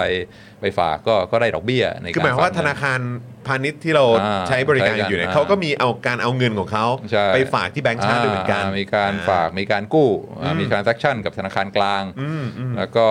อ่าราคาของ ของของของของเงินนั้นน่ะก็โดนกำหนดโดยโดยอ่าธนาคารแห่งประเทศไทธยนาคารแห่งประเทศไทยอืมใช่ครับผมใช่เพราะฉะนั้นก็ถ้าดอกเบี้ยนโยบายอ่าเพิ่มสูงขึ้นอะไรเงี้ยก็หมายความว่าอ่าถ้าธนาคารพาณิชย์เอาเงินไปฝากไว้ที่ที่แบงก์ชาติเนี่ยก็ได้ได้ผลตอบแทนมากขึ้นอืมอ่าพวกธนาคารพาณิชย์ก็เออก็อันนี้ก็เป็นการอ่า คือเอาเอาเงินฝากไว้ที่ธนาคารประเทศไทยก็มันก็ได้ผลตอบแทนดีนะอืมแล้วก็หรือว่าการจะอ่ากู้ยืมเงินมาจากอ่าแบงก์ชาติมันก็แพงขึ้นอืมดังนั้นก็อาจจะส่งผลต่ออ่าอ่ากลยุทธ์ของธนาคารทั้งหลาย ว่าจะปล่อยกู้มากน้อยแค่ไหนเนี่ยก็อาจจะ ถ้าดอกเบี้ยนโยบายสูงเขาอาจจะอ่าไม่อยากจะปล่อยกู้มากเท่าไหร่ เพราะว่าใช่ไหมอ่าเก็บเงินไว้ก็ได้ผลตอบแทนเอ่อเยอะอยู่พอสมควรอืมอืมแล้วถ้าจำเป็นต้องกู้เงินมาจากแบงก์ชาติเนี่ยบางทีมันก็แพงด้วย เพราะฉะนั้นธนาคารพาณิชย์ก็อาจจะลดการการปล่อยกู้ให้น้อยลง หรือว่าตั้งราคาดอกเบี้ยที่อ่า ที่คิดกับลูกค้าเนี่ยแพงขึ้นอ่าเพราะฉะนั้นมันก็มันก็ส่งผลใช่ไหมถ้าธนาคารแห่งประเทศไทยขึ้นดอกเบี้ยนโยบายเนี่ยมันก็ส่งผลทำให้อ่าดอกเบี้ยอื่น ๆ ที่อยู่ในตลาดที่ธนาคารพาณิชย์เก็บ ไม่ว่าจะเป็นใช่ไหมอ่าลูกค้าปลีกลูกค้ารายใหญ่อะไรนี้มันก็ขยับตัวสูงขึ้นด้วยอืมอ่ามันก็เรียกว่ามีผลกระทบต่อกันเป็นทอดๆอ่าไอ้ไอ้ดอกเบี้ยนโยบายเนี่ยอืมไอ้ไอ้ไอ้เรื่องของดอกเบี้ยที่ระบุกับดอกเบี้ยที่อ่าแท้จริงนี่มันอ่ามีส่งผลกับเรื่องของดอกเบี้ยนโยบายด้วยไหมฮะเพราะว่า ตามที่ฟังดูแล้วก็ตามความเข้าใจเนี่ยก็คือหมายความว่า ธนาคารแห่งประเทศไทยก็เป็นเหมือนธนาคารให้กับเหล่าธนาคารพาณิชย์อีกทีหนึ่งอืมอืมใช่ไหมฮะเพราะฉะนั้นคืออย่างไอ้เรื่องดอกเบี้ยที่ระบุกับดอกเบี้ยที่แท้จริงเนี่ยมันอืมมันส่งผลกับเรื่องของของเอ่อดอกเบี้ยนโยบายด้วยไหมอืฮะมอืมอ่าหรือมันคนละเรื่องกันอ่าคือดอกเบี้ยนโยบายคือหเนี่มายยว่าอย่างอย่างเรื่องของเงินเฟ้อที่มันครับเกิดขึ้นเนี่ยครับครับมันส่งผลกระทบกับการที่ตัวธนาคารเองที่ จะฝากเงินไว้กับแบงก์หรือจะกู้เงินกับแบงก์ชาติเนี่ยครับเออครัมันบมันมันส่งผลด้วยไหมครับครับครับอยากให้คิดงี้ครับอ่าคือว่าอ่าดอกเบี้ยเชิงอ่าดอกเบี้ยนโยบายเนี่ยจะจะส่งผลกระทบต่อดอกเบี้ยที่ระบุ อืม และอ่าดอกเบี้ยที่แท้จริงทั้งคู่อืม อ่าเดี๋ยวเดี๋ยวจะพยายามอธิบายอ่าให้ฟังว่ามันเกิดขึ้นได้ยังไง ครับ อ่าอ่าธนาคารกลางหรือว่าอ่าอ่าธนาคารแห่งประเทศไทยเนี่ยต่างจากพวกอ่าอ่า ธนาคารพาณิชย์ทั้งหลายเนี่ยเพราะว่าธนาคารแห่งประเทศไทยเนี่ยเป็นถ้าถ้าถ้าไปที่ที่แบงก์ชาติเนี่ยก็คือว่ามีมีมีปรินเตอร์อ๋อโอเคเข้าใจละอ่าโอเคก็ครับคือผมธนบัตรอ่าอ่าเงินเนี่ยโดนโดนพิมพ์ โดนผลิตขึ้นอ่าอ่าอ่าที่ที่ธนาคารกลางครับเหมือนกันที่สหรัฐอเมริกาเหมือนกัน Federal Reserve ก็คือคนที่อ่าอ่าอ่าสามารถพิมพ์ สามารถสร้างเงินขึ้นมาใหม่ได้ถ้า ถ้าเราดูที่ธนบัตรอะไรทั้งหลายเนี่ยก็จะมีลายเซ็นของของอาผู้ว่าการอ่าธนาคารแห่งประเทศไทยใช่ไหมครับก็คือเป็นคนดูแล แล้วก็มี serial number ทุกอย่างระบุเพราะฉะนั้นอ่ารู้ว่าเงินที่มันอ่าหมุนเวียนอยู่ในระบบนี่มีเท่าไหร่ มีมีคนคอยติดตาม มีคนคอย keep track ว่าอ่าอ่าตอนนี้มีเงินหมุนเวียนอยู่มากมากน้อยแค่ไหนเนี่ยอ่าธนาคารประเทศไทยรู้ เพราะว่าเป็นเป็นเป็นคนพิมพ์นี่ใช่ไหมอ่า เพราะฉะนั้นอ่าการที่สามารถที่จะสร้างเงินใหม่อ่าขึ้นมาได้เนี่ยก็เรียกว่าสามารถเข้าไปเรียกว่าอ่าอ่าอ่าดูแลเรื่อง supply ของของโลนที่เราพูดกันอืมจำได้ไหมที่บอกว่าอ่าดอกเบี้ยจะสูงจะต่ำเนี่ยขึ้นอยู่กับ demand supply ใช่ไหมครับแล้วก็ตอนที่เราพูดถึง supply เนี่ยเราก็พูดถึงว่าคนอยากจะออมเงินมากน้อยแค่ไหนใช่ไหมอันนี้ก็คือออ่าส่วนหนึ่งแต่ว่าธนาคารแห่งประเทศไทยเนี่ยสามารถเข้ามาอ่า เข้ามาเปลี่ยนสป라이ของของเงินได้ โดยที่อย่างที่อ่าบอกก็คือว่าสามารถเพิ่มจำนวนเงินในในในระบบได้ใช่ไหมคือยิ่งเอ่อเพิ่มเงินเข้าไปในระบบมากเท่าไหร่เนี่ยมันก็เป็นการเพิ่มสป라이เอ่อเงินมีเยอะคราวนี้อ่าอ่าอ่าการการปล่อยกู้มันก็ง่ายขึ้น เพราะว่าอ่าอ่าเงินไม่ได้หายากใช่ไหม ครับ อ่าอันนั้นก็จะเพิ่มสป라이ปุ๊บพอเพิ่มสป라이ปุ๊บอ่าราคาดอกอ่าราคาของ ของโลนมันก็ถูกลง มันก็ทำให้ดอกเบี้ยลดอ่าเพราะฉะนั้นก็คืออันนี้ก็คือเมคานิซึมสามารถโอ้โหคินี่ดจากได้ว่าแบบว่าแบบเอ่อของธนาคารแห่งประเทศไทยนี่มันส่งผลมาจนถึงแบบพวกเราอ่าด้วยเหมือนกันนะเนี่ยใช่ใช่ใช่คือว่าจะอ่าเขาเรียกความสภาพคล่องอ่าในระบบจะมีมากน้อยแค่ไหนครับ สภาพคล่องนี้ก็คือว่าก็คือเงินอะไร อ่าครับผม ก็ธนาคารแห่งประเทศไทยเป็นคนดูแล อืม ถ้า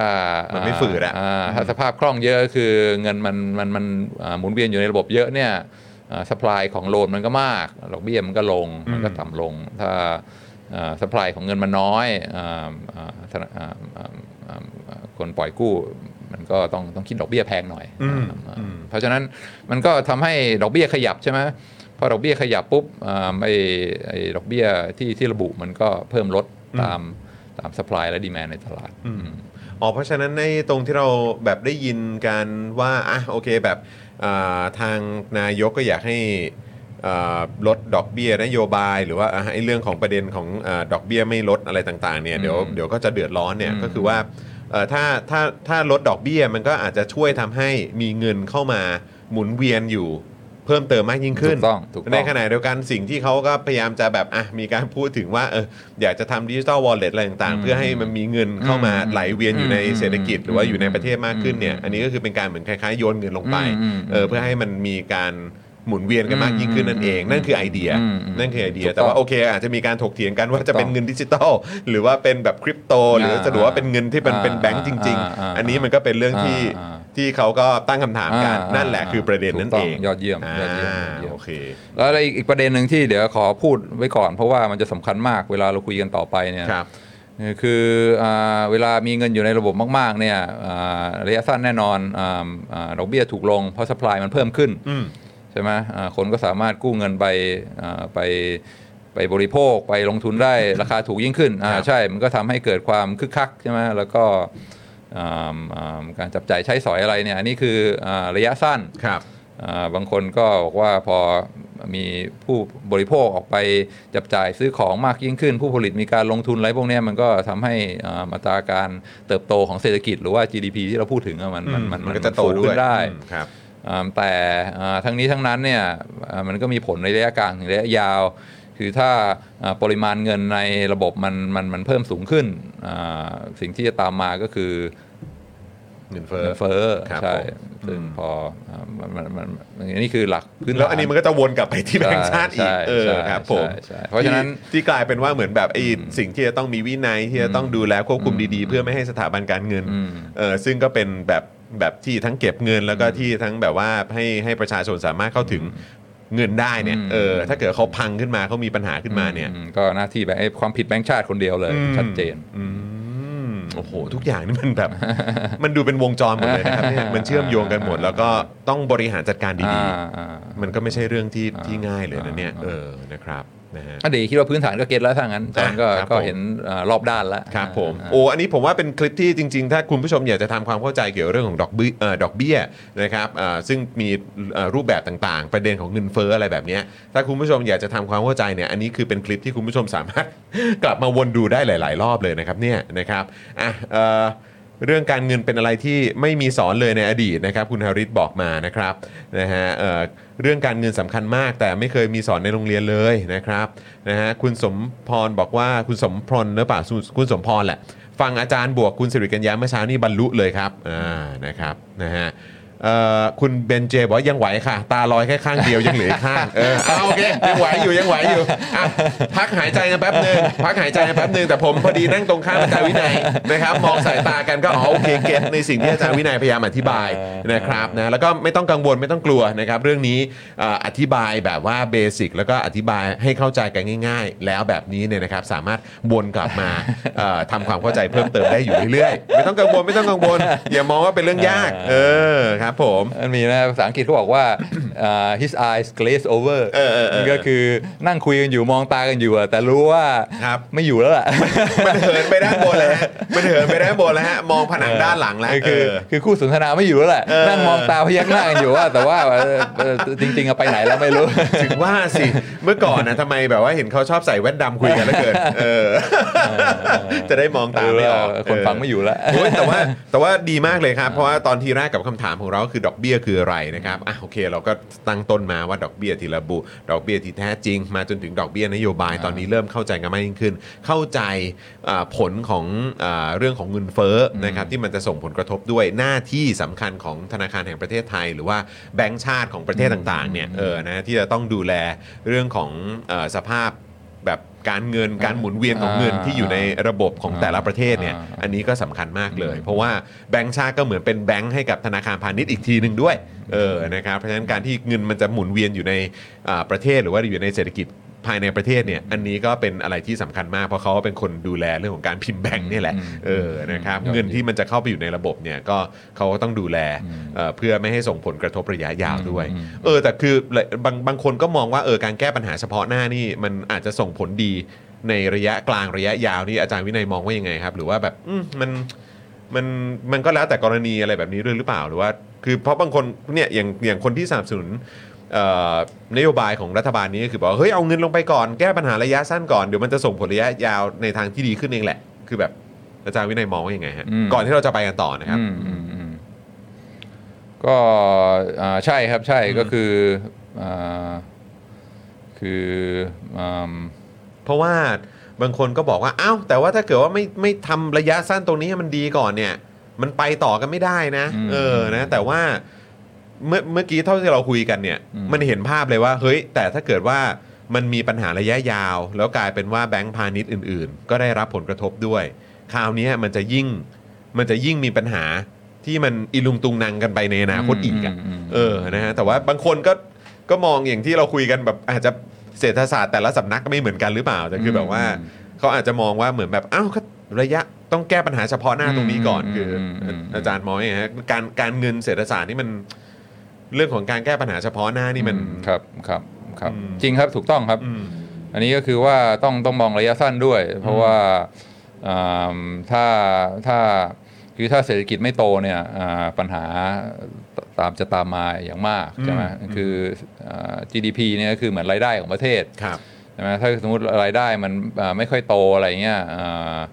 การอ่าการลงทุนหรือแม้กระทั่งหนี้สินอะไรต่าง ๆ ที่ก่อไว้มันก็มันก็หนักขึ้นด้วยใช่ไหมอืมคือ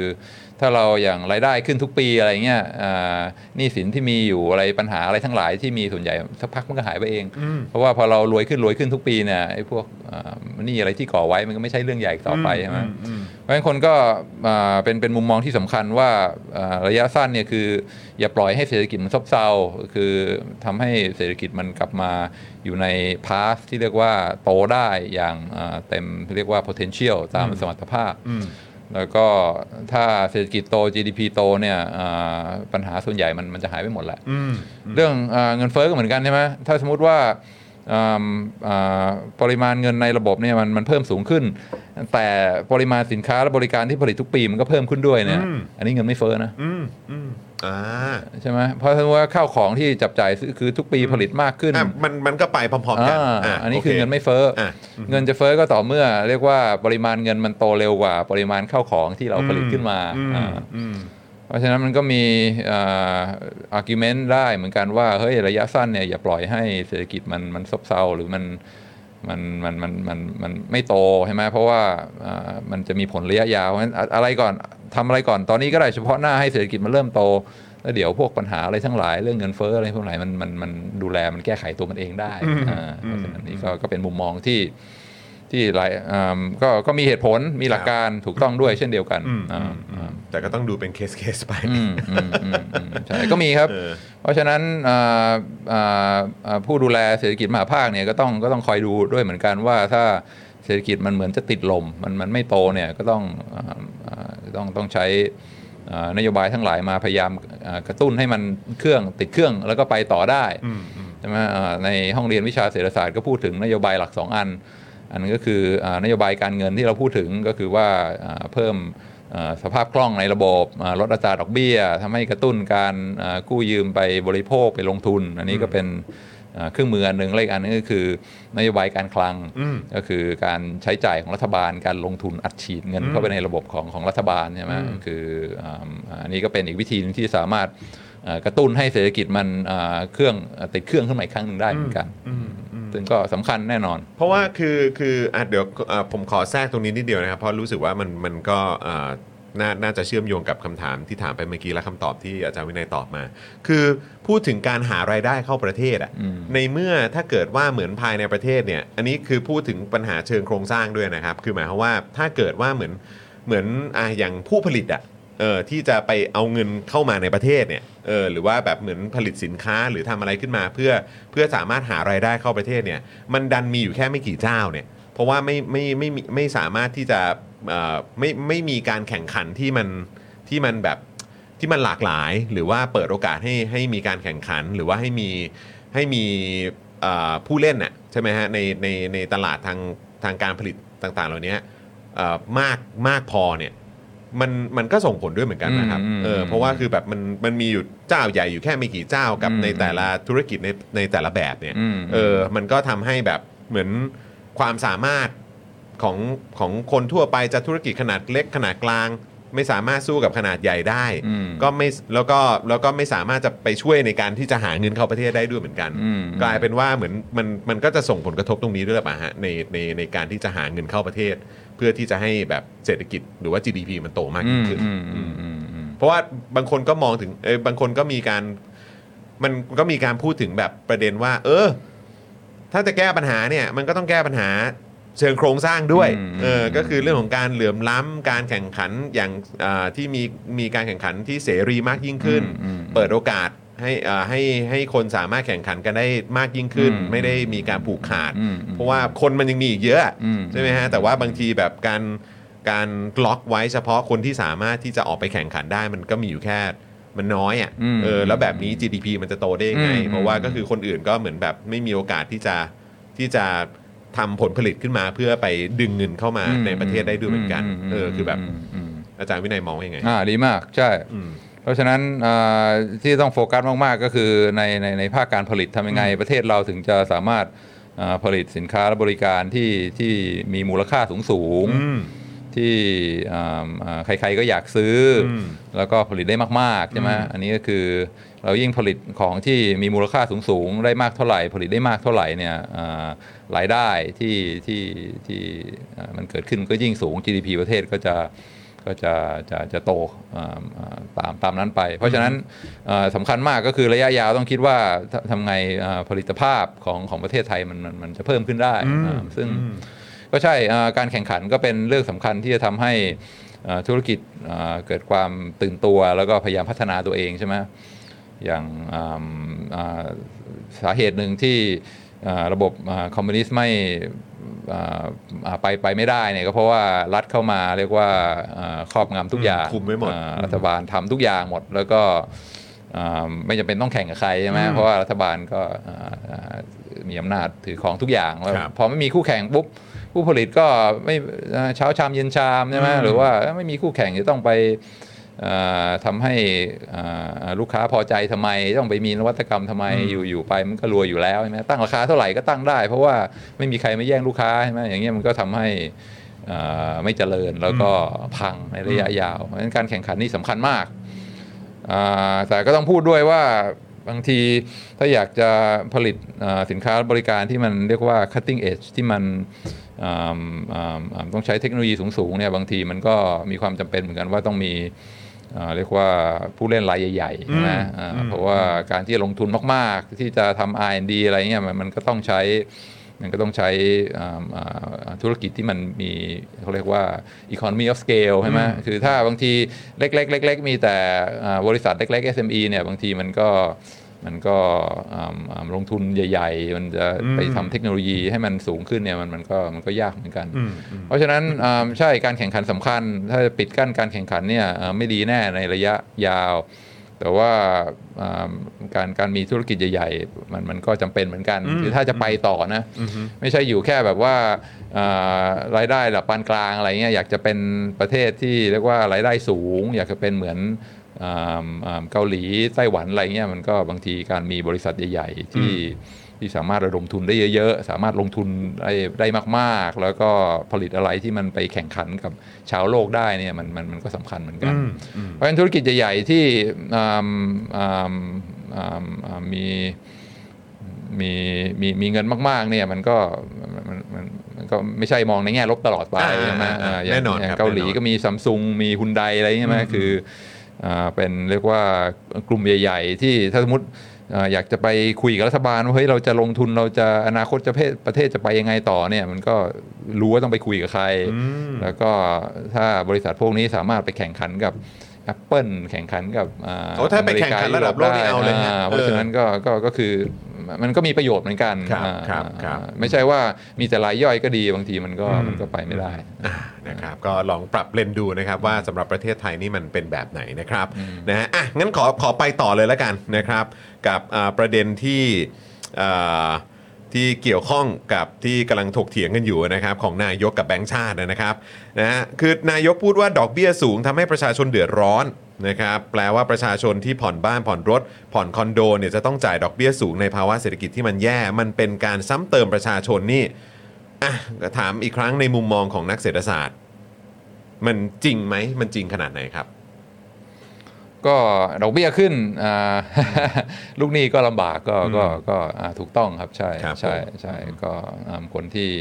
คนที่มีภาระต้องอ่าอ่าใช้หนี้ก็ก็อาจจะต้องอาจจะต้องหนักขึ้นคืออ่าผ่อนผ่อนอะไรที่ซื้อไว้ก็อาจจะต้องใช้เวลามากขึ้นอ่าก็ก็ก็ถูกต้องครับคือใช่ไหมก็เหมือนขึ้นราคาใช่ไหมถ้าราคาอะไรขึ้นเนี่ยอ่าอ่าอ่า ฝั่งฝั่งที่ต้องจ่ายก็ก็ก็ก็ต้องแบกรับภาระมากยิ่งขึ้นอืมอ่าอันนี้อันอันนี้อันนี้ก็ก็ก็อ่าถูกต้องอืมครับอืมอ่าอ่า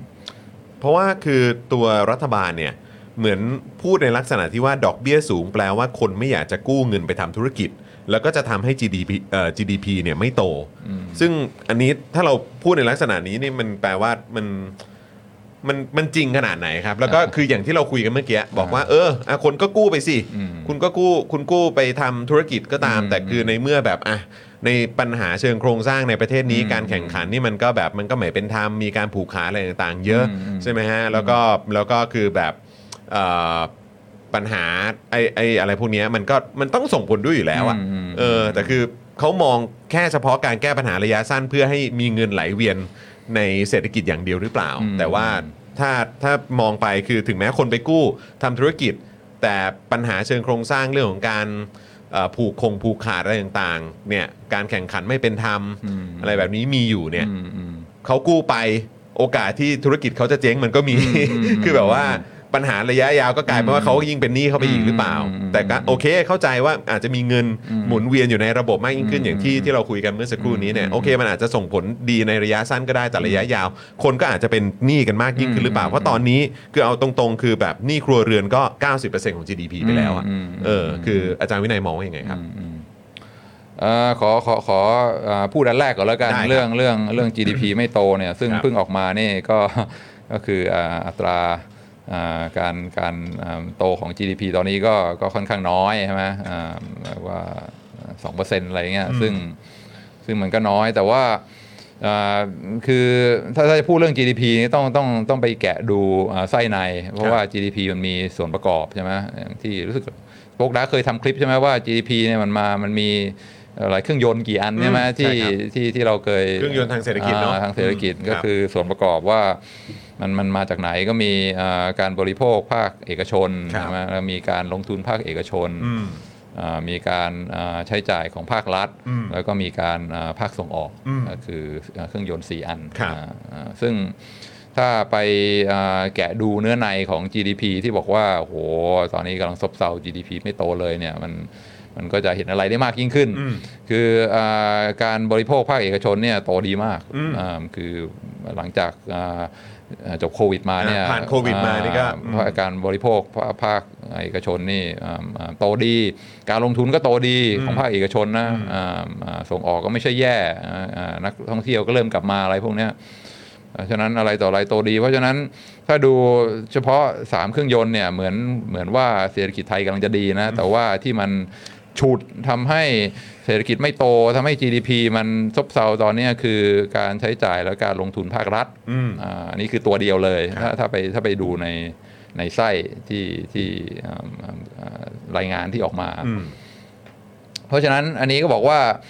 ถ้าจะลดอาดอกเบี้ยเนี่ยเพื่อทำให้อ่าภาคเอกชนกู้เงินไปจับจ่ายใช้สอยหรือว่าลงทุนเนี่ยมัน มันก็อาจจะเถียงยากหน่อย เพราะว่าการบริโภคการลงทุนของภาคเอกชนมันก็อ๋อโอเคค่อนข้างเด้งดีดกับแมลงอยู่แล้ว แล้วก็ไม่ได้มีปัญหาตรงนั้น เพราะฉะนั้นถ้าสนใจเรื่อง GDP โตเนี่ยต้องไปดูเรื่องอ่า government spending ไม่ว่าจะเป็นการใช้จ่ายหรือการลงทุนภาครัฐ ซึ่งตอนนี้แบบว่าโหลดทั่วภาพอ่าหายไปเลยนะซึ่งอ่า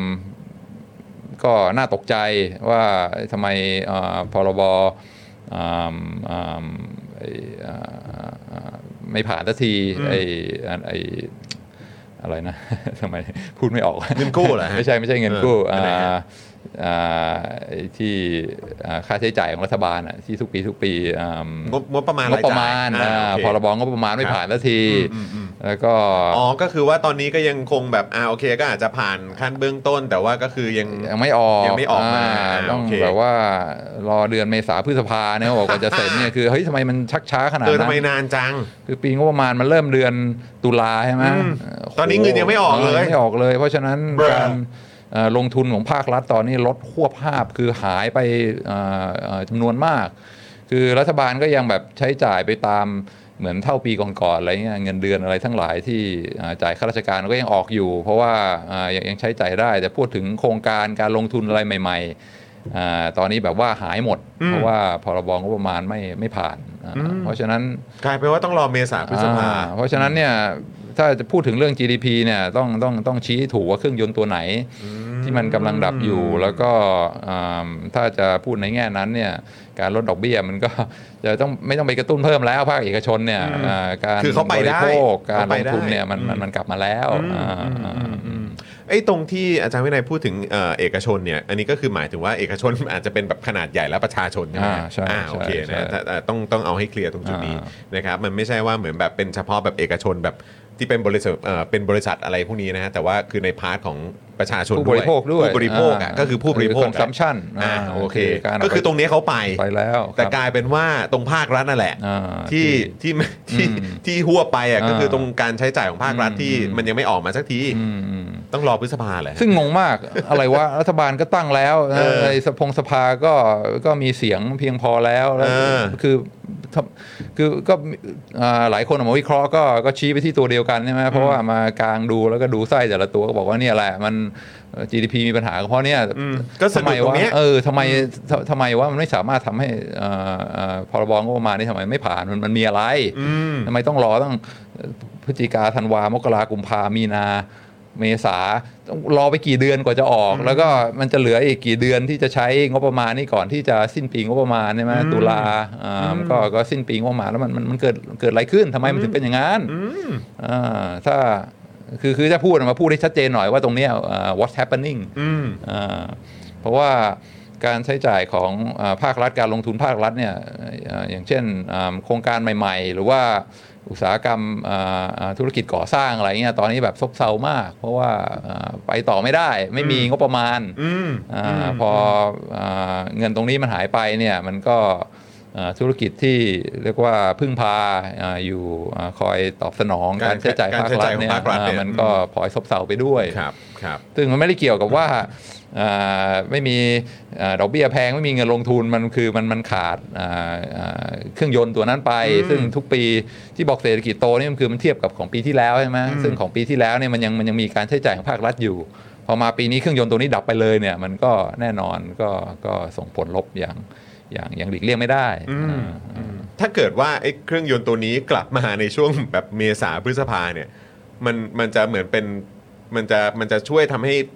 GDP มันทะยานได้มากขึ้นไหมครับ หรือว่ามันจะเหมือนเป็นใช้คำว่าอะไรแบบเหมือน springboard ไหมเออที่ทำให้แบบว่าเออแบบอืมเศรษฐกิจโดยรวมมันมันดีขึ้นเลยอะครับก็อืมแต่ถ้าช้าขนาดนี้คือแบบโอ้โหเรารอจนถึงพฤษภานี่เครื่องยนต์ตัวอื่นเขาก็ลำบากฝืดเคืองไปด้วยหรือเปล่าครับ ก็เอ่องบประมาณมาเนี่ยมันก็ใช้เวลาด้วยกว่าเงินมันจะจ่ายออกไปใช่ไหมอืมอ่าแล้วก็อ่าก็เขาก็ดูเป็น quarter quarter ใช่ไหมครับคืออ่าถ้าถ้าไตรมาสอ่าถัดๆไปที่อ่าเครื่องยนต์เรียกว่า G ตัว government spending อะมันมันเริ่มติดเครื่องเนี่ยแน่นอนมันก็มันก็น่าจะดีขึ้น แต่ว่า อ่าอย่างว่าพูดเวลาพูดถึงอัตราการเติบโตของของ GDP เนี่ยมันก็คือดูหลายปีใช่ไหมเพราะฉะนั้นถ้าเพิ่งมาติดเครื่องเอาอ่าไตรมาสสองไตรมาสสุดท้ายเนี่ยมันก็อ่าโดยรวมเฉลี่ยทั้งปีนี่มันก็อาจจะไม่ไม่น่าประทับใจมากเท่าไหร่ในแง่การเติบโตอืมนะครับเพราะว่าก็โอ้โห กลายเป็นว่าหลายคนนี่ก็งงกันนะครับ ว่าเฮ้ยเอ้านี่เออจะผ่านกี่โมงนะครับเออคุณเมย์ก็รู้บอกว่าแผนงบ 68 เสร็จยัง นะครับ คุณพนิตาบอกว่า GDP เท่ากับ C บวก I บวก G บวกอ่าอะไรใช่เอ่อ X ลบ M นะฮะ สรุป X ปัญหาอยู่ที่ government spending ตอนนี้ GDP เทงบควบ ครับ 2 ปีแล้วอ่านะครับนะฮะ G ไม่กระดิกเลยคุณเมย์ก็รู้บอก เพราะฉะนั้นไม่ใช่ความผิดแบงก์ชาตินะครับที่ GDP โตช้าไม่โตเนี่ยความผิดคือเนี่ยรัฐบาลเนี่ยทำไมไม่ผ่านงบประมาณแล้วก็เอ่อปล่อยให้เครื่องยนต์ตัวนี้มันดับไปได้ คืออะไรมาอธิบายมาพูดให้ฟังสิอะไรกันนักหนาทำไมไม่ผ่านสักที ซึ่งไม่มีใครออกมาโวยวายออกมาเรื่บอองกนี้ว่าเออไอ้ความผิดของใครอ่าอืม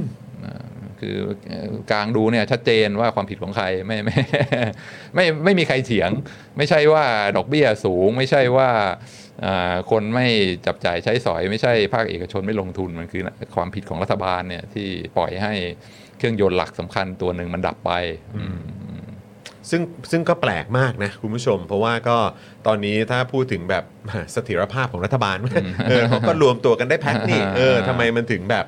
มันเกิดอะไรขึ้นไม่ผ่านสักทีทำไมมันถึงไม่ผ่านสักทีอ่าคือแบบว่าทำไมจะต้องรอไปนานแค่ไหนแล้วกลายเป็นว่าเดี๋ยวเนี่ยถ้าเทียบเป็นเครื่องยนต์ทางเศรษฐกิจคนอื่นเขาก็จะแบบทำงานทำงานหนักนะแล้วก็กลายเป็นว่า ถามคำถามผิดจุดใช่ไหมฮะอืมไปพูดถึงเรื่องดอกเบี้ย แต่กลายเป็นว่าการ spending หรือการใช้จ่ายของภาครัฐนี่คือแบบนิ่งอืมกริบเลยอืมเออเอาเอาส่วนอื่นๆเครื่องยนต์ตัวอื่นก็โตกัน 5% 7%ใช่ไหมของรัฐบาลนี่ฟุบลบเออ20%อะไรเงี้ยเพราะฉะนั้นพอถ่วงดุลกันออกมาแล้วมันก็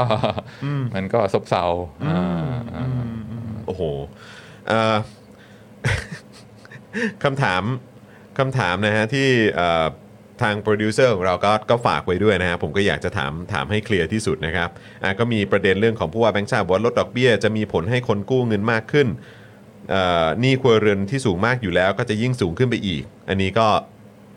อาจารย์วินัยมองว่ายังไงเห็นด้วยไหม คือถ้ายิ่งกู้ไปอีกตอนเนี้ยถ้ายิ่งจะพยายามจะผลักดันแบบว่าจะไปทางเนี้ยอืมเออลดดอกเบี้ยนะ คนจะได้กู้อืมเออแต่คือทางผู้ว่าแบงค์ชาติบอกเฮ้ยเดี๋ยวก่อนคือตอนนี้หนี่คุณเรือนมันก็สูงขึ้นมากแล้วนะ นี่ถ้าเกิดว่าถ้าเอางี้อีกเดี๋ยวมันจะยิ่งครับสูงขึ้นไปอีกครับก็ใช่ใช่ก็เห็นด้วยไหมฮะใช่ใช่เก้าสิบเปอร์เซ็นต์ GDP แล้วจะไปกระตุ้นให้กู้เพิ่มอีกมันก็มันเหมือนเป็นการเพิ่มภาระให้กับอ่าน่าจะเป็นการอ่าแก้ที่ไม่ถูกจุดที่ไม่ถูกจุดนะครับอ่าคำถามฟันธงครับ คำถามฟันธงเพราะว่าอาจารย์วินัยเห็นคำถามนี้แล้ว ใครผิดใครถูกครับ มันสามารถมีฝั่งที่ผิด หรือมีฝั่งที่ถูกได้หรือเปล่ากับประเด็นนี้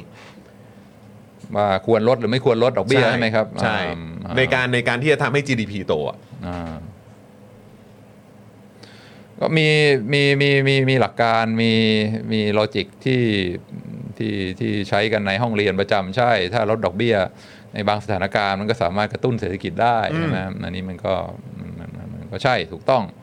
แต่ว่าดูในกรณีเฉพาะของเมืองไทยเนี่ยมันมันไม่น่าจะเป็นเครื่องมือที่ถูกต้องครับอ่าเพราะว่ามันไม่น่าจะเป็นยาที่ถูกกับโลกใช่ไหมเพราะเราวินิจฉัยดูเบื้องต้นก็รู้อยู่แล้วว่าปัญหามันอยู่ที่ไหนแล้วการไปแก้ปัญหาแบบว่าอ่าลดอัตราดอกเบี้ยเนี่ยมันไม่ได้มันไม่ได้เป็นการอ่าอ่าเป็นการอ่ากระตุ้นที่ถูกจุด เพราะฉะนั้นคงคิดคิดว่าคงคงคงไม่ใช่อ่า แต่ทั้งนี้ทั้งนั้นการที่อ่ารัฐบาลออกมาพยายามผลักดันให้ให้อ่าให้ธนาคารกลางลดดอกเบี้ยนี่ก็ไม่ไม่ใช่เรื่องแปลกใหม่อ่านี่ก็คืออ่าเห็นเห็นกันอยู่เรื่อยๆครับอย่างตอนทรัมป์เป็นประธานาธิบดีเนี่ยก็ออกมาพยายามกดดันให้เฟดลดอัตราดอกเบี้ยอ่าอยู่อยู่เนืองๆ คือออกข่าวตลอดทรัมป์ออกมาพูดว่าเฮ้ยเฟด ลดดอกเบี้ยหน่อย เพราะว่าต้องการอ่าถ้าถ้าลดดอกเบี้ยโอ้โหเศรษฐกิจนี่เฟื่องฟูแน่นอนอเมริกาเนี่ยอ่าไปไกลแน่อ่าทรัมป์พูดมานานแล้วว่านิยมดอกเบี้ยน้อยๆอืมอ่าแล้วก็เรียกว่าแชร์ของเฟดเนี่ยก็เป็นคนที่อ่าทรัมป์เป็นคนแต่งตั้งด้วยอืมโคลินพาวเวลเนี่ยคือทรัมป์เป็นคนหยิบมาเลือกมามามามาแต่งตั้งเป็น เป็นเป็นหัวหน้าของเฟดครับเพราะฉะนั้นทรัมป์ก็แบบว่าออกมาพูดออกสื่อเลยนะบอกว่าเฮ้ยลดดอกเบี้ยหน่อยซิอ่าเพื่อช่วยกระตุ้นเศรษฐกิจอ่าซึ่งเอ่อสำหรับอ่านักการเมืองเนี่ยที่อ่าต้องการความต้องการในการกระตุ้นเศรษฐกิจสูงสุดก็คือช่วงใกล้ ๆ เลือกตั้งนะอ่าครับผมเพราะฉะนั้นทรัมป์ก็รู้อยู่แล้วว่าถ้าช่วงใกล้เลือกตั้งเศรษฐกิจมันกำลังเฟื่องฟูเนี่ยโอ้โหโอกาสที่ อินคัมเบนคนที่อ่าประธานาธิบดีที่เป็นอยู่เนี่ยจะได้รับเลือกตั้งใหม่เนี่ยมันมันมันมันมีโอกาสดีมากเศรษฐกิจนี่เรื่องอันดับหนึ่งเลย เพราะฉะนั้นยิ่งใกล้ช่วงเลือกตั้งเท่าไหร่เนี่ยทรัมป์ก็จะยิ่งออกมาอ่าอ่ากดดันให้ให้ให้เฟดลดดอกเบี้ยอืมซึ่งก็ก็บางทีมันก็เป็นความขัดแย้งเกี่ยวกับเรื่องนักการเมืองในระบบประชาธิปไตยอ่ากับอ่าเรียกว่าเสถียรภาพเศรษฐกิจในระยะยาวใช่ไหม คือถ้าถึงเวลาเลือกตั้งเนี่ยอ่าอัดฉีดเงินเข้าไปอ่าเลือกตั้งใหม่อาอัดฉีดเงินเข้าไปอีกเนี่ยก็เห็นว่าอ่าระยะยาวมันจะไปมันจะไปแนวไหนใช่ไหมอืมคือถ้านักการเมืองสามารถเข้าไปอ่ามีอิทธิพลในเรื่องนโยบายการเงินว่าจะ จะเพิ่มเงินในระบบมากขึ้นแค่ไหนจะอ่าอะไรอย่างไรแนวโน้มก็คือว่าก็จะเพิ่มมากขึ้นเรื่อยอืมๆเพราะทุกคนก็ต้องการกระตุ้นเศรษฐกิจให้เศรษฐกิจมันเฟื่องฟูตอนช่วงใกล้เลือกตั้งอืมอืมเพราะฉะนั้นระยะยาวอ่าประเทศที่อ่ารัฐบาลเนี่ยเข้าไปเรียกว่าล้วงลูกเข้าไปกดดันนโยบายการเงิน ว่าเฮ้ยตอนนี้ต้องลดดอกเบี้ย ตอนนี้ต้องเพิ่มเงินในระบบนะ ประเทศพวกนั้นเนี่ยอ่าอ่าอ่าประวัติศาสตร์บอกชัดเจน ว่าจะเป็นประเทศที่อนาคตเนี่ยจะมีปัญหาเรื่องเงินเฟ้อที่ควบคุมไม่ได้อืมอันนี้คือมันปัจจัยอันดับหนึ่งเลยที่จะทำนายว่าประเทศไหนจะเงินเฟ้อควบคุมไม่ได้ ประเทศไหนจะมีเสถียรภาพทางด้านราคา คืออาธนาคารกลางเนี่ยมีอิสรภาพแค่ไหนอืมคือ central bank อ่า independence ประเทศที่ธนาคารกลางอ่าเวลานักนักการเมืองเวลาอ่ารัฐบาลเขาบอกเฮ้ยลดดอกเบี้ยหน่อยบอกไม่ ไม่ทำ เนี่ยคือประเทศพวกเนี้ยคือจะประเทศที่สามารถที่จะอ่าดูแลเสถียรภาพทางด้านราคาได้ได้ได้ประสบความสำเร็จอืมก็อย่างเหมือนในอเมริกาทรัมป์ออกมาตีปีบอกว่าเอ้ยต้องลดดอกเบี้ยนะ เฟดบอกไม่อืมอ่าเศรษฐกิจตอนนี้อ่าไม่จำเป็นต้องต้องได้รับการกระตุ้น เพราะฉะนั้นอ่าเฉยอืมอ่าทรัมป์ก็ฟาดงวงฟาดงานนะแต่ว่าอ่าทำอะไรไม่ได้ ก็คืออาหัวหน้าแชร์แมนเนี่ยตั้งแล้วก็อยู่ไปเลย 4 ปี แล้วก็อ่าอ่าถ้าแบบว่าไม่ทำอะไรที่แบบว่าผิดแบบว่าน่าเกลียดจริง ๆ เนี่ยเขาเขาเขาไม่ถอดอืมเพราะฉะนั้นก็คือถ้าตั้งแล้วเนี่ยธนาคารกลางมีเขาเรียกว่าอิสรภาพมี independence ในการอ่าอ่าตั้งนโยบายการเงิน ก็ดูตัวเลขดูเศรษฐกิจบอกว่า ตอนนี้ลดอัตราดอกเบี้ยไปไม่ได้มีอ่าประโยชน์ไม่ได้ช่วยอะไรอ่าต้นทุนแพงกว่าประโยชน์ที่จะได้รับ เพราะฉะนั้นทรัมป์คนตั้งนะอ่า president นะบอกให้ลดนะก็ก็เฉยไม่ทำแล้วก็อยู่ได้ไม่มีอะไรอ่าไม่มีปัญหาอ่าส่วนประเทศที่แบบว่าอ่า ประธานาธิบดีหรือนายกสามารถเข้าไปล้วงลูกบอกว่าเฮ้ยอ่าถ้าไม่ไม่ไม่ลดดอกเบี้ยไม่ทำตามที่ฉันบอก ฉันจะไล่ออกนะแล้วก็เอาคนอื่นไปจะเด้งนะจะเด้งอ่าไปสายแทนเนี่ยประเทศพวกนี้แหละ คือประเทศที่อ่าขาดเสถียรภาพทางด้านราคา มีเงินเฟ้อเริ่มแบบว่าควบคุมไม่ได้ แล้วก็อ่าเศรษฐกิจระยะยาวเละตุ้มเป๊ะอะไรเนี่ยอืมก็คือประเทศที่ที่ธนาคารกลางไม่มีไม่มีอิสรภาพไม่มี independenceนซ์อืมเพราะฉะนั้นคือคนที่เข้าใจในเรื่องของเศรษฐศาสตร์ หรือแบบทางด้านเนี่ยเรื่องของเศรษฐกิจอะไรต่างๆ จริงๆเนี่ยหรือว่าทางด้านการเงินเนี่ยก็คือแบบก็จะต้องยึดมั่นในหลักการนี้มากๆใช่ไหมฮะเออเพราะว่าไม่งั้นมันก็จะแบบมันจะส่งผลกระทบได้ถ้าเกิดว่าเราแบบเหมือนโดนกดดันมาแล้วแบบใจไม่แข็งพออะยอมเนี่ยเอออ่าเออคือคืออันนี้ตลาดเขาจะเห็นใช่ไหมคือนักลงทุนเขาจะดูมองอยู่เนี่ยดูซิว่าอ่าอ่า เป็นอิสระไม่เป็นอิสระ ถ้าเริ่มแบบว่างอนแงนงอนแงนแล้วก็อ่าโดนรัฐบาลสั่งกดดันก็ยอมอะไรเงี้ยอันนี้คืออาจจะเป็นสัญญาณไม่ดีในระยะยาวอืมว่าอ่าธนาคารกลางไม่มี ไม่มีไม่มีไม่มีอิสรภาพมี independence ซึ่งก็ต้องระวังอ่าคือถ้าเริ่มเห็นแล้วว่าธนาคารกลางเริ่มโดนกดดันได้อะไรพวกเนี้ยนโยบายการเงินเริ่มเป็นไปตามกระแสความต้องการของนักการเมืองเนี่ยอันนี้คือสัญญาณที่ไม่ดีว่าว่าอ่าในอนาคตเศรษฐกิจมหภาคมันจะไม่มีเสถียรภาพแล้วอืมซึ่งเอ่ออันนี้มีมีการถกเถียงกันมากใช่ไหมบอกว่าเอ่อ รัฐบาลเนี่ยมาจากการเลือกตั้งของประชาชนอืมแล้วก็อืมเอ่อถ้าเป็นประชาธิปไตยเนี่ยเอ่อธนาคารกลางก็เป็นหน่วยงานรัฐบาลก็ต้องอยู่ใต้เอ่อคนที่มาจากการเลือกตั้งด้วย เพราะฉะนั้นถ้านโยบายรัฐบาลบอกว่าเอ่อลดดอกเบี้ยเอ่อเพิ่มเอ่อเอ่อปริมาณสภาพคล่องในระบบเนี่ยธนาคารกลางก็ต้องตอบสนองต่อนโยบายของรัฐบาลด้วยใช่ไหมประชาธิปไตยใช่ไหมเอ่อเถียงกันเยอะมากว่ามันต้องยึดโยงกับประชาชนความต้องการประชาชน แต่ว่า ถ้าถ้าดูอ่าการศึกษาอ่า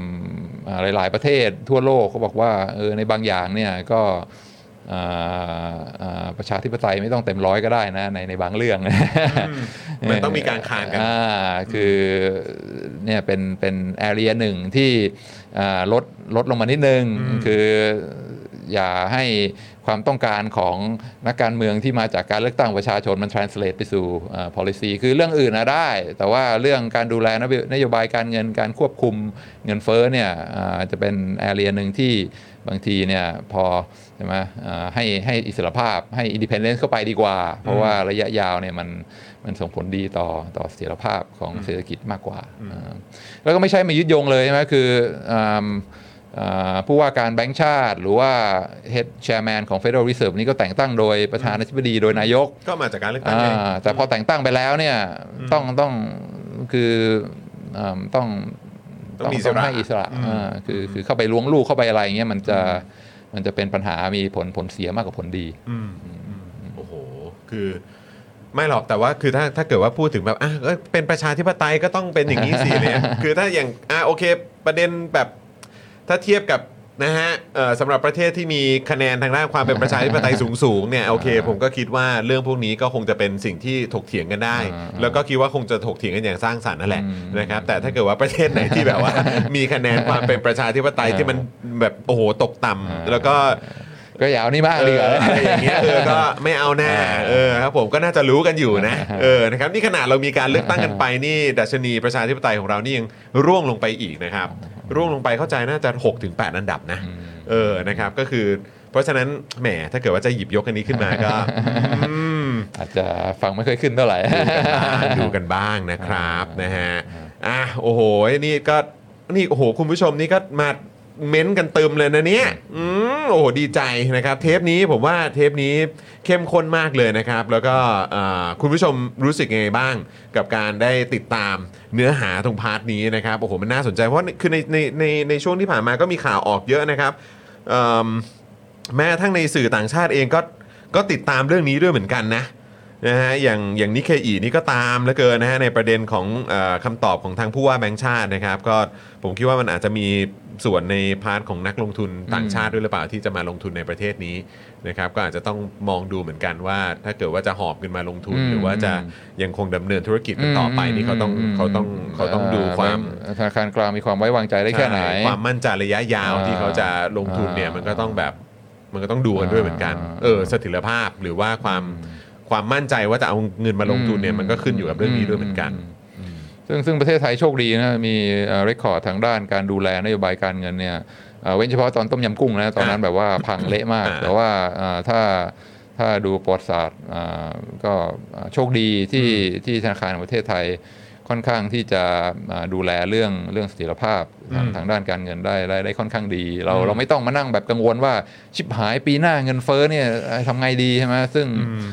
อ่ามันมันมันมันมันปวดหัวมัน มันมันมันลำบากมากถ้าเงินเฟ้อแบบว่าทำนายไม่ได้แล้วก็แกว่งขึ้นแกว่งลงแล้วก็อืมอ่าคือคือจะจะทำธุรกิจจะทำอะไรมันมันลำบากมากอืมซึ่งประเทศไทยก็ต้องต้องยอมรับว่าในแง่การดูดูแลเรื่องเสถียรภาพทางด้านอ่าราคาทางด้านการเงินพวกเนี้ยของเรานี่ ยังยังยังถือว่าเป็นเป็นจุดแข็งอยู่อืมอ่าอืมนะครับซึ่งมันก็ไม่ใช่แค่เฉพาะของคนไทยเท่านั้นนะที่จะลงทุนนะอืมอืมใช่ไหมครับมันก็คือใช่มีเรื่องของใช่ต่างชาติด้วยใช่ใช่การที่ใช่จะดึงเม็ดเงินของต่างชาติเข้ามาลงทุนได้เนี่ยดีมากดีมากมันก็มันก็จำเป็นต้องมีความไว้วางใจไว้อะวางใจความใช่มั่นใจอะใช่ใช่เออในการที่จะนั่นแหละครับ หอบเงินมาลงทุนใช่หรือว่าใช่ยังคงดำเนินธุรกิจอยู่ใช่ในประเทศนี้อยู่ใช่เออใช่อันนี้สำคัญมากเลยดีนะครับมากครับ ถูกต้องโโหถูกต้องนะครับนะฮะเอ่อ คุณเครซี่บอกผม F การเงินครับ พยายามแล้วครับอาจารย์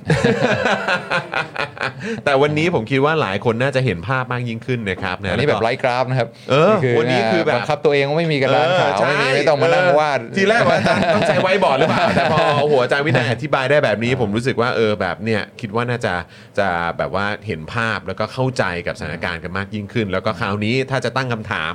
นะก็น่าจะได้ตั้งคำถามได้ตรงจุดกันแล้วแหละอ่านะครับว่า เออ แล้วทำไมข้อนี้ถึงไม่มีใครพูดอ่าทำไมข้อนี้ถึงไม่มีใครตอบอ่าขอคำตอบหน่อยอ่านนะเผื่อว่าเอาจะได้ไปถกกันต่อไงอืมเออนะครับช่วยบอกมาหน่อยว่า เออ อย่างการใช้จ่ายของภาครัฐเนี่ยทำไมกริบจังอ่าช่วงนี้ทำไมเอ่องบประมาณเมื่อไหร่จะมาอืมนะครับ ต้องรอไปจนถึง เมษาอืมพฤษภาเลยเหรออ่ารออะไรกันอยู่อืมนะคคืรับออย่ามาเถียงกันเรื่องนโยบายการเงินตอนนี้ไปคุยกันให้ชัดเจนนโยบายการคลังเนี่ยอะไรเกิดขึ้นอืมอ่าแล้วทำไมนายกเองก็เป็นรัฐทำมไมนตรีไม่ผ่านสักทีคลังด้วยอ่าครับปล่อยให้ปล่อยให้มันลากมาถึงตอนนี้ได้ยังไงอืมอ่าเออมันแปลกมากเลยนะครับ นี่นานแล้วนะแล้วทำไมไม่มีใครมาพูดให้ชัดเจนว่ามันคืออะไรอะไรมันเออเกิดขึ้นอืมมันแบบล้มเหลวพังพินาศเนี่ยมันได้ยังไง คืออำนาจรัฐอะไรในสภาเสียงในสภาก็มีทุกอย่างอะไรมันเกิดขึ้นมาพูดกันให้ชัดเจนเรียกว่ามันมนอะไรกันแน่อ่อก่อนที่ไปเที่ยวชี้นิ้วโทษคนอื่นเนี่ยไหนบอกที่หน้าที่ตัวเองเนี่ยทำไมทำไมไม่ทำให้เรียบร้อยอทำไมไม่มีใครอธิบายวะ มมีอธิบายอยู่คนเดียวที่เอ่อเคยได้ยินนะคนอื่นไม่มีใครอธิบายเลยมาชี้ตัวเลขอธิบายว่าอย่างเงี้ยแต่สาเหตุมีพูดอยู่คนเดียวคือคุณจตุพรอ่าเอออ่ามีคนเดียวที่พูดอธิบายอ๋อเป็นงี้เหรออ่าแต่คนอื่นนี่ไม่มีใครพูดเลยเอเอออเออเออใช่ใช่ใช่ใช่ก็เลยอ่าครับไม่รู้เหมือนกันไหนครับไหนช่วยพูดให้ฟังหน่อยสิจะได้จะได้กระจ่างหน่อยเนี่ยอืม ครับผมนะฮะจะจะพูดกันทั้งทีก็ก็เอาให้ครบอกบสาเหตุหน่อยก็บอกให้ครบก็บอกให้ครบนะครับ คุณสิวะอุ้ยโอ้ยวันนี้อีกหนึ่งเทปครับนะฮะโอ้นี่คุณแอลฟิงฟาดหน่อยจานฟาดหน่อยจานโอ้โหครับผมก็นั่นแหละมันก็เป็นคำถามที่ประชาชนควรจะได้รับคำตอบนะครับนะฮะในฐานะของคนที่ก็อยู่ในประเทศนี้แล้วก็นะครับอืมไม่ควรจะต้องกลายเป็นว่ามาเป็นคนที่เหมือน ถ้าภาษาทางการเมืองเป็นเป็นตัวประกันอะไรอย่างเงี้ยนะเออนะครับ แทนที่เอ่อคนที่มีหน้าที่จะต้องจัดการต้องทำอะไรก็ควรจะต้องทำตามนั้นนะครับเอ่อมีหน้าที่จะต้องตอบคำถามนะฮะมีหน้าที่จะต้องตอบให้เคลียร์นะครับก็ควรจะต้องตอบให้เคลียร์มันก็เป็นมันก็เป็นสิ่งที่ประชาชนอย่างพวกเราเนี่ยก็ก็เรียกร้องนะครับนะฮะไม่ใช่ว่าเป็นการ เบี่ยงประเด็นแล้วก็ไปไปเรื่องอื่นซะงั้น เออนะครับอะเดี๋ยวเดี๋ยวเดี๋ยวขอเอ่อเพิ่มเติมนิดนึงครับจะได้ไม่ไม่ดูเป็นคนแบบไม่มีไม่มีหัวใจโดยฮะสิ้นเชิงได้ครับ คือจอห์นก็พูดเรื่องอ่าอ่าอ่าลูกหนี้ที่ประสบความลำบาก แล้วก็ครับอะไรเป็นการซ้ำเติมเขาหรือเปล่าครับ ซึ่งก็ก็ก็เป็นประเด็นสำคัญที่เราไม่ควรจะละเลยใช่ไหมครับครับว่าอ่าคนที่อ่ามีมีหนี้สินแล้วก็เอ่อ การใช้หนี้นี่ลำบากมาก เวลาอ่าอัตราดอกเบี้ยเพิ่มขึ้นเนี่ยก็ต้องมีแสดงความเห็นใจแล้วก็แน่นอนพยายามช่วยเหลือแน่นอน แต่ว่าการลดดอกเบี้ยเนี่ยมันมันมันไม่มันมันไม่ใช่ไอ้วิธีแก้ไขที่เขาไปช่วยคนพวกนี้ คือมันมันแบบคลุมไปหมด มันมันเป็นเรียกว่าอ่าเป็นเป็นนโยบายที่มันบลันมากอ่าคือถ้า ถ้าต้องการเข้าไปช่วยเหลืออ่าอ่าคนที่มีหนี้สินมาก ๆ แล้วก็อ่ากำลังจะใช้จ่ายไม่ไหวเนี่ยก็ก็ต้องเข้าไปหาวิธีช่วยวิธีอื่นนะอย่างเช่นว่าก็เข้าไปช่วยในการต่อรองว่าอ่าไหนอ่าช่วยอ่าอ่าอ่าอ่าเปลี่ยนแปลงอ่าข้อตกลงได้ไหมอ่าทำยังไงถึงจะพอไปกันได้ ลูกหนี้ยังสามารถที่จะ อ่าอ่าอยู่ต่อได้แล้วค่อยๆใช้อ่าหนี้ในในในแบบที่แบบว่ามันจะไม่ล้มจมกันทุกฝ่ายอะไรจะได้ไม่งี้ยเป็นหนี้เสียใช่ไหมอ่าเข้าไปต่อรองเข้าไปเรียกว่า renegotiate อะไรพวกเนี้ยใช่ไหมคือมันสามารถเข้าไปช่วยได้ คือมันรู้นี่ว่าเอ่อเอ่อภาคไหนเซกเมนต์ไหนที่มีปัญหาเรื่องหนี้มากๆ แล้วก็รายย่อยที่เอ่อมีความยากลำบากก็เข้าไปช่วยให้ถูกจุด ไม่จำเป็นต้องแบบลดโครมทั้งระบบใช่ไหม คนที่เขาเอ่อได้รับความลำบากก็ก็จะได้เอ่อได้ยาที่มันถูกขนานกับปัญหาของเขาแล้วก็เอ่อไม่รู้สึกว่าโอ้โหรัฐบาลไม่มีหัวใจเลย มีแต่ดูแลแต่เรื่องเสถียรภาพทางด้านการเงิน แต่ว่าไม่ไม่ไม่ไม่สนใจรายย่อย ไม่ไม่เห็นใจลูกหนี้ที่กำลังจะ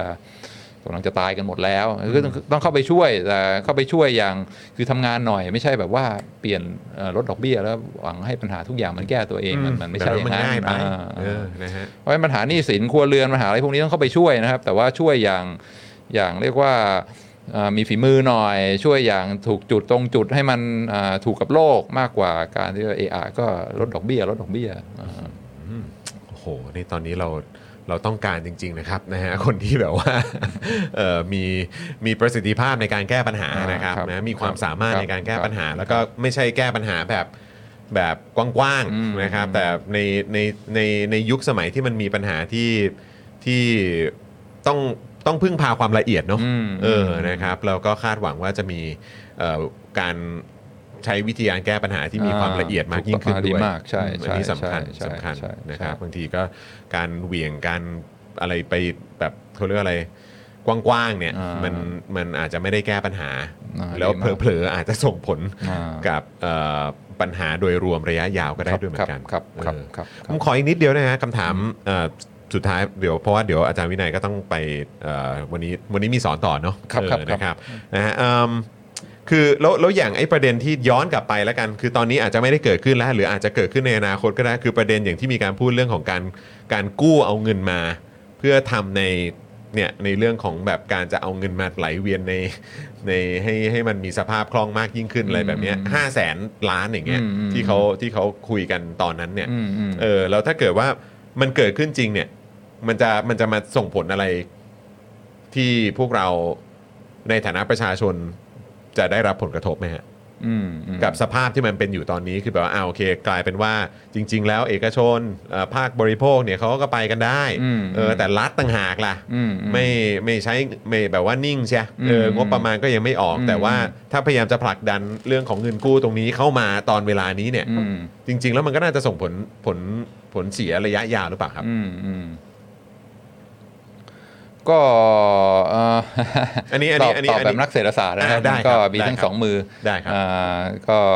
เอ่อก็นโยบายการเงินที่เราพูดกันไปก็คือเรื่องการดูแลสภาพคล่อง แล้วก็อัตราดอกเบี้ยก็เป็นก็เป็นขาหนึ่งอืมในการดูแลเศรษฐกิจมหาภาค อีกขาหนึงก็คือนโยบายการคลังก็คือการใช้จ่ายของภาครัฐอืมอ่าซึ่งถ้าอ่าอะไรต่ออะไรมันซบเซาเนี่ยอ่าภาครัฐก็อาจจะเพิ่มการการใช้จ่ายให้มากขึ้นอืมอ่าซึ่งบางทีถ้ามันซบเซา เก็บภาษีมันก็ได้ไม่เต็มไม่เต็มหน่วยใช่ไหมอ่าอ่ามันถ้าจะใช้จ่ายเพิ่มขึ้นมันก็ต้องอาศัยการกู้อืมอ่าอันนี้ก็ก็พูดกันแบบอ่าอ่าตรงไปตรงมาครับอ่าซึ่งอ่าการการกู้เนี่ยมันก็เป็นการสร้างอ่าภาระหนี้ในอนาคต แล้วก็อาพอหนี่หนี้สินพอกพูนเนี่ยคนคนคนที่จะต้องอาใช้คืนก็คือประชาชนผู้เสียภาษีอ่าเพราะฉะนั้นก็อันนี้ก็เป็นเป็นสิ่งที่ต้องคำนึงถึงอ่าอ่า เพราะฉะนั้นอ่าอ่าก็ก็ก็มีต้นทุนมีราคาด้วย แต่ว่าอ่าการการกู้เงินมาลงทุนเนี่ยอ่ามีมีความจำเป็นมีบทบาทที่สำคัญไหมก็มีก็อย่างที่เราพูดกันว่าอ่าหัวใจหลักก็คือว่าทำไงก็ได้ให้เศรษฐกิจมันสามารถโตได้นะทุกปี ถ้าอัตราการเติบโตมันมันมันอ่าเข้มแข็งไอ้พวกหนี้สินพวกนี้ไม่มีปัญหาระยะยาวก็รวยขึ้นรวยขึ้นทุกปีหนี่พวกนี้ก็สามารถอ่าใช้คืนได้ไม่ยากใช่ไหมเพราะว่า เวลาใครต่อใครมีเงินกันหมดเนี่ยรัฐบาลเก็บภาษีได้เต็มเม็ดเต็มหน่วยการอืมใช้อ่าก็เดี๋ยวคืนใช้หนี่อ่าคืนก็มันมันไม่ก็มีไม่ได้ปัญหาไม่ได้ยากอืมครับเพราะฉะนั้นถ้าเป็นการกู้มาลงทุน แล้วก็มองเห็นอย่างชัดเจนว่ามันมันจะเป็นส่วนหนึ่งของยุทธศาสตร์ในการทำให้เศรษฐกิจมันเติบโตได้ ในระยะยาวเนี่ยมันก็ก็ก็ก็เข้าใจอืมแล้วก็หลายประเทศก็ทำกันไม่มีปัญหาอ่าอ่าซึ่ง แต่ก็ต้องระมัดระวังด้วย เพราะว่าบางทีกู้มาแล้วใช้มันก็ ศรษฐกิจโตอีกสักพักหนึ่งแล้วก็ฟุบใหม่อะไรเงี้ยอืมพอฟุบใหม่คราวนี้ลำบาก เพราะว่าหนี่ก็ยังมีหนี่ก็ยังมีอยู่เออแล้วก็อ่าเวลาจะกู้อีกทีมนก็ลำบากแล้ว เพราะของเก่ายังใช้ไม่หมด เครดิตก็เสียแล้วอ่าใช่ใช่ซึ่งใช่คือจริง ๆ ก็ท้ายที่สุดแล้วมันก็วนกลับมา ตรงนี้แหละว่าเออจะกู้คือคือจากมุมมองผมนะก็คือว่าอาจจะกู้ทำไมเล่าอืมก็ถ้าเกิดว่าตอนนี้ไอ้เครื่องยนต์ทางเศรษฐกิจเอ่อทางเศรษฐกิจอื่น ๆ เขาก็ไปของเขาได้อืมเขารออม การใช้เงินของภาครัฐนั่นแหละ อ่าซึ่งยังไม่ออกสักทีพรบงบประมาณออกมาเออซะซึ่งถ้าเกิดว่าออกมาแล้วเนี่ยเออมันก็มันก็มันต้องดีนะมันต้องดีเพราะอันอื่นแน่ๆมันเพราะอันอื่นเขาดีกันหมดแล้วใช่เออถ้าไปพร้อม ๆ กันน่ะ เออเครื่องยนต์ทุกเครื่องมันทำงานพร้อมกันน่ะมันก็ต้องบินได้สิมันก็ต้องไปได้สิแน่นอนมันก็ต้องขับเคลื่อนไปข้างหน้าได้สิใช่ใช่แค่นั้นใช่เองใช่นะครับเพราะฉะนั้นใช่คือมองมองมาอีกมุมนึงก็คือว่าก็ก็ก็ยังมองไม่ออกว่าเหตุผลอืมของการจะกู้คือทำไปเพื่ออะไร นอกจากต้องมาตอบคำถามให้เคลียร์เพื่อให้เรากระจ่างกันว่าทำไมถึงต้องรอถึงเมษาพฤษภามันครับเป็นอะไรอยู่ตอนเนี้ยใช่ใช่ใช่ไหนบอกว่ามีเสถียรภาพไหนบอกว่าทุกอย่างมันโอเค แล้วทำไมงบประมาณมันถึงยังยังค้างตึงอยู่แบบนี้นะครับนะฮะโอ้โหวันนี้ เคลียร์นะคุณผู้ชม เป็นไงเห็นภาพนะ เอากดกดเลขแปดรัวๆเลยกดเลขแปดรัวๆนะครับนะให้กับอาจารย์วินัยของเราด้วยนะครับโหวันนี้ดีใจมากเลยนะครับ วันนี้ค่อนข้างแบบอื้อหือเราคุยกัน แล้วก็แบบทำให้อ่าเข้าใจตั้งแต่ ต้นทางนะครับจนมาถึงตอนเนี้ยน่าจะมีเอ่อคำตอบที่ทำให้คนเนี่ยสามารถเอ่อคุณผู้ชมเองนะครับเวลาไปติดตามข่าวสาร แล้วก็เห็นการสัมภาษณ์ไม่ว่าจะเป็นของฝั่งรัฐบาลนายกนะครับหรือฝั่งแบงก์ชาติ หรือว่าฝั่งภาคเศรษฐกิจเนี่ยเอ่อฝั่งธุรกิจเนี่ยเขามองกันยังไงเนี่ยผมคิดว่าเราน่าจะทำความเข้าใจได้ได้ได้เข้าใจได้มากยิ่งขึ้น แล้วก็เห็นภาพมากยิ่งขึ้นด้วยนะครับครับนะครับวันนี้ขอบคุณอาจารย์วินัยมากเลยนะครับเนี่ยเออนะครับนี่โอ้คุณผู้ชมกดเลขแปดรัวๆมาเลย คุณปาล์มเป็นไง เดี๋ยวเดี๋ยววันนี้ จะมีให้ทำข้อสอบนะ นี่ไงแปดรัวๆแปดรัวๆคุณปาล์มมาครับแปดรัวๆให้กับอาจารย์วินัยด้วยนะครับที่เอมาเป็นอ กำลังใจนะครับนะครับนะฮะโอ้โหขอบคุณมากนะครับนะฮะอะวันนี้สงสัยคงต้องมีคลิปสั้นเอ่อ ในประเด็นนี้แล้วแหละนะครับซึ่งก็จริง ๆ เราอ่าทยอยทำคลิปสั้นอยู่เรื่อย ๆ อยู่แล้วนะครับ แต่ว่าเรื่องนี้ทำให้เราเข้าใจมากยิ่งขึ้นนะครับ ว่าปัญหามันอยู่ตรงไหน และคำถามอะไรนะครับ ที่เราควรจะได้คำตอบนะครับคุณผู้ชมก็เดี๋ยวเอ่อคอยติดตามแล้วก็ยังไงถ้าคุณผู้ชมอยากจะให้อ่าเหมือนเพื่อนๆนะครับหรือคนอื่นๆนะครับได้เห็นภาพแล้วก็เข้าใจกันมากยิ่งขึ้น ก็พอคลิปสั้นออกมาก็อย่าลืมเอาไปแชร์กันด้วยละกันอ่านะแชครับร์กันด้วยนะครับ นะฮะแล้วก็คลิปนี้นะครับจบแล้วเนี่ยก็กดไลค์กดแชร์กันด้วยนะเออนะครับเอาไปอวดกันหน่อยนะจะได้แบบเหมือนชวนคนจะได้มาทำความเข้าใจกันมากยิ่งขึ้นเนาะเออนะครับนะฮะไอ้แต่จอนอย่าลืมคำถามอ่าเอพี่โอ๊ตใช่นะ จริงด้วยโอ้โหเกือบลืมเลยนะครับเอ่ออาจารย์เอ่ออาจารย์วินัยครับมีคำถามส่งมาจากนิวยอร์กครับนะฮะเอ่ออันนี้อันนี้อ่าอีกประเด็นหนึ่งเห็นเพื่อนคุยกันนะครับไว้อันนี้อีกประเด็นนะครับคุณผู้ชมนะครับอันนี้เป็นคำถามที่ฝากถามมาโดยพี่โอ๊ตเฉลิมพลของเรานะครับเมื่อวันเสาร์คืนวันเสาร์เนี่ยผมมีโอกาสได้ไลฟ์กับพี่โอ๊ตด้วยนะครับแล้วพี่โอ๊ตก็บอกโอ้เดี๋ยววันอังคารเนี่ยเออเดี๋ยวอาจารย์วินัยจะมานะครับเพราะฉะนั้นก็อ่าขอฝากถามคำถามในทางด้านเศรษฐศาสตร์หน่อยละกันอ่าอ่านนะครับว่าในฐานะนะครับเป็นนักเศรษฐศาสตร์ด้วยนะครับก็อยากจะถามว่าถ้ามันเกิดปัญหาขึ้นมาเนี่ยในในทางด้านอ่าเขาเรียกว่าอะไรทางทางทางเศรษฐศาสตร์นะเนอะเออถ้าต้องเลือกแก้ปัญหา 2 อย่างก็คือเรื่องของเงินเฟ้อใช่ไหมฮะกับเอ่ออะเรื่องของการว่างงานว่างงานนะครับถ้าเป็นอาจารย์วินัย อาจารย์วินัยจะเลือกแก้ปัญหาด้านไหนอืมครับ อืมโอ้ดีมากครับวันนี้เป็นแบบว่าคำถามของคนแบบว่าอ่าลึกซึ้งแล้วก็เรียนเศรษฐศาสตร์มาอืม แล้วก็เป็นคำถามที่อ่าคลาสสิกมาก มันเป็นไอเดียที่ อ่าถ้าอยู่ในห้องเรียนก็จะเขียนให้ดูบอกว่าเป็น Phillips curve อืม ก็คือก็เลือกเอานะ ถ้าเอ่ออยากจะมีอัตราการว่างงานน้อยๆหน่อยเนี่ยก็อาจจะต้องยอมรับว่าอ่าอ่ามันมีอ่าอัตรา เงินเฟ้อสูงนิดนึงอืมแต่ว่าเวลาอะไรนะอ่ามีอัดฉีดเงินเข้าไปในระบบใช่ไหมอ่าดอกเบี้ยน้อยๆเนี่ยมันก็มีการใช้จ่ายการลงทุนมาก เพราะฉะนั้นคนก็หางานได้ง่ายอะไรเงี้ยเพราะฉะนั้นอายอมรับอ่าเงินเฟ้อสูงนิดนึง แต่ว่าอ่าคนมีงานทำกันทั่วหน้าอืมอ่าหรือว่าถ้าอยากจะอ่าให้อัตราเงินเฟ้อมันน้อยลงหน่อย คือราคามันทุกปีมันไม่เพิ่มขึ้นเร็วเนี่ยก็ต้อง เรียกว่าอ่าเหยียบเบรกนิดนึงไม่ไม่ไม่ใส่เงินเข้าไปในระบบมากเกินไปใช่ไหมอันนี้ก็จะทำให้เอ่อเงินเฟ้อมันต่ำแต่ว่าผลที่ตามมาก็คือการกู้การลงทุนเนี่ยมันมันแพงขึ้นครับเพราะฉะนั้นพอพวกอ่าธุรกิจอุตสาหกรรมทั้งหลาย ไม่ค่อยกู้ไม่ค่อยลงทุน ไม่ค่อยขยายกิจการกันเนี่ยการหางานมันก็ยากขึ้นอืมอัตราการว่างงานมันก็สูงขึ้นอืมเช่นเดียวกัน เพราะฉะนั้นมันคือเรียกว่าเป็นเป็นเทรดออฟอืมจะ จะจะยอมรับอันไหนคือเอาทุกอย่างไม่ได้นะ ถ้าอยากจะให้ได้อ่าการว่างงานน้อยๆเนี่ยก็ต้องยอมว่าโอเค เงินเฟ้อปีต่อปีมันก็สูงหน่อยนะอืมแต่ว่าถ้าอยากจะให้อ่าเงินเฟ้อไม่สูงมากเนี่ยก็อัตราการว่างงานก็อาจจะต้องสูงขึ้นมานิดนึงอืมอ่าอันนี้ก็ก็เป็นคำถามคลาสสิกทางทางเศรษฐศาสตร์ที่อ่าวาดกราฟสอนให้ดูอะไรเงี้ยซึ่งเกี่ยวข้องกับนโยบายการเงินใช่ไหมแล้วก็เอ่อเศรษฐศาสตร์มหภาคอะไรพวกเนี้ยก็ ก็ก็เข้าใจว่าว่าว่าถามมาจากจากแง่มุมไหนอืมอ่าแต่ว่าอ่าคำตอบที่เวลาคุยกันไปสักพักหนึ่งอะไอ้คำตอบในห้องเรียนที่อ่าอ่าพี่โอ๊ตช่วยตั้งให้เนี่ยก็คือว่า อันนี้มันเป็นแค่ระยะสั้นนะอ่าอ่าเป็นแค่ short term ไม่ใช่ว่าการมีเงินเฟ้อสูงขึ้นเนี่ยมันจะช่วยให้คนมีอาชีพมีงานกันได้ทั่วหน้าในระยะยาวนะอันนี้อันนี้ไม่ใช่อืมเพราะว่าอ่าอ่า คนจะมีอาชีพอ่าอัตราการว่างงานจะจะน้อย คนจะมีรายได้กันอ่าทั่วหน้าหรือเปล่ามันมันขึ้นอยู่กับอ่าภาคการผลิตใช่ไหมว่าเรามีเรามีอุตสาหกรรม เรามีธุรกิจดี ๆ ที่อ่าผลิตสินค้าและบริการที่มันมีที่มันมีคุณภาพผลิตได้มาก ๆ หรือเปล่า คือคือถ้าเราแบบมีอ่าธุรกิจที่มันโอ้โหเจ๋งๆนะแล้วก็อ่าอ่าอ่าอ่า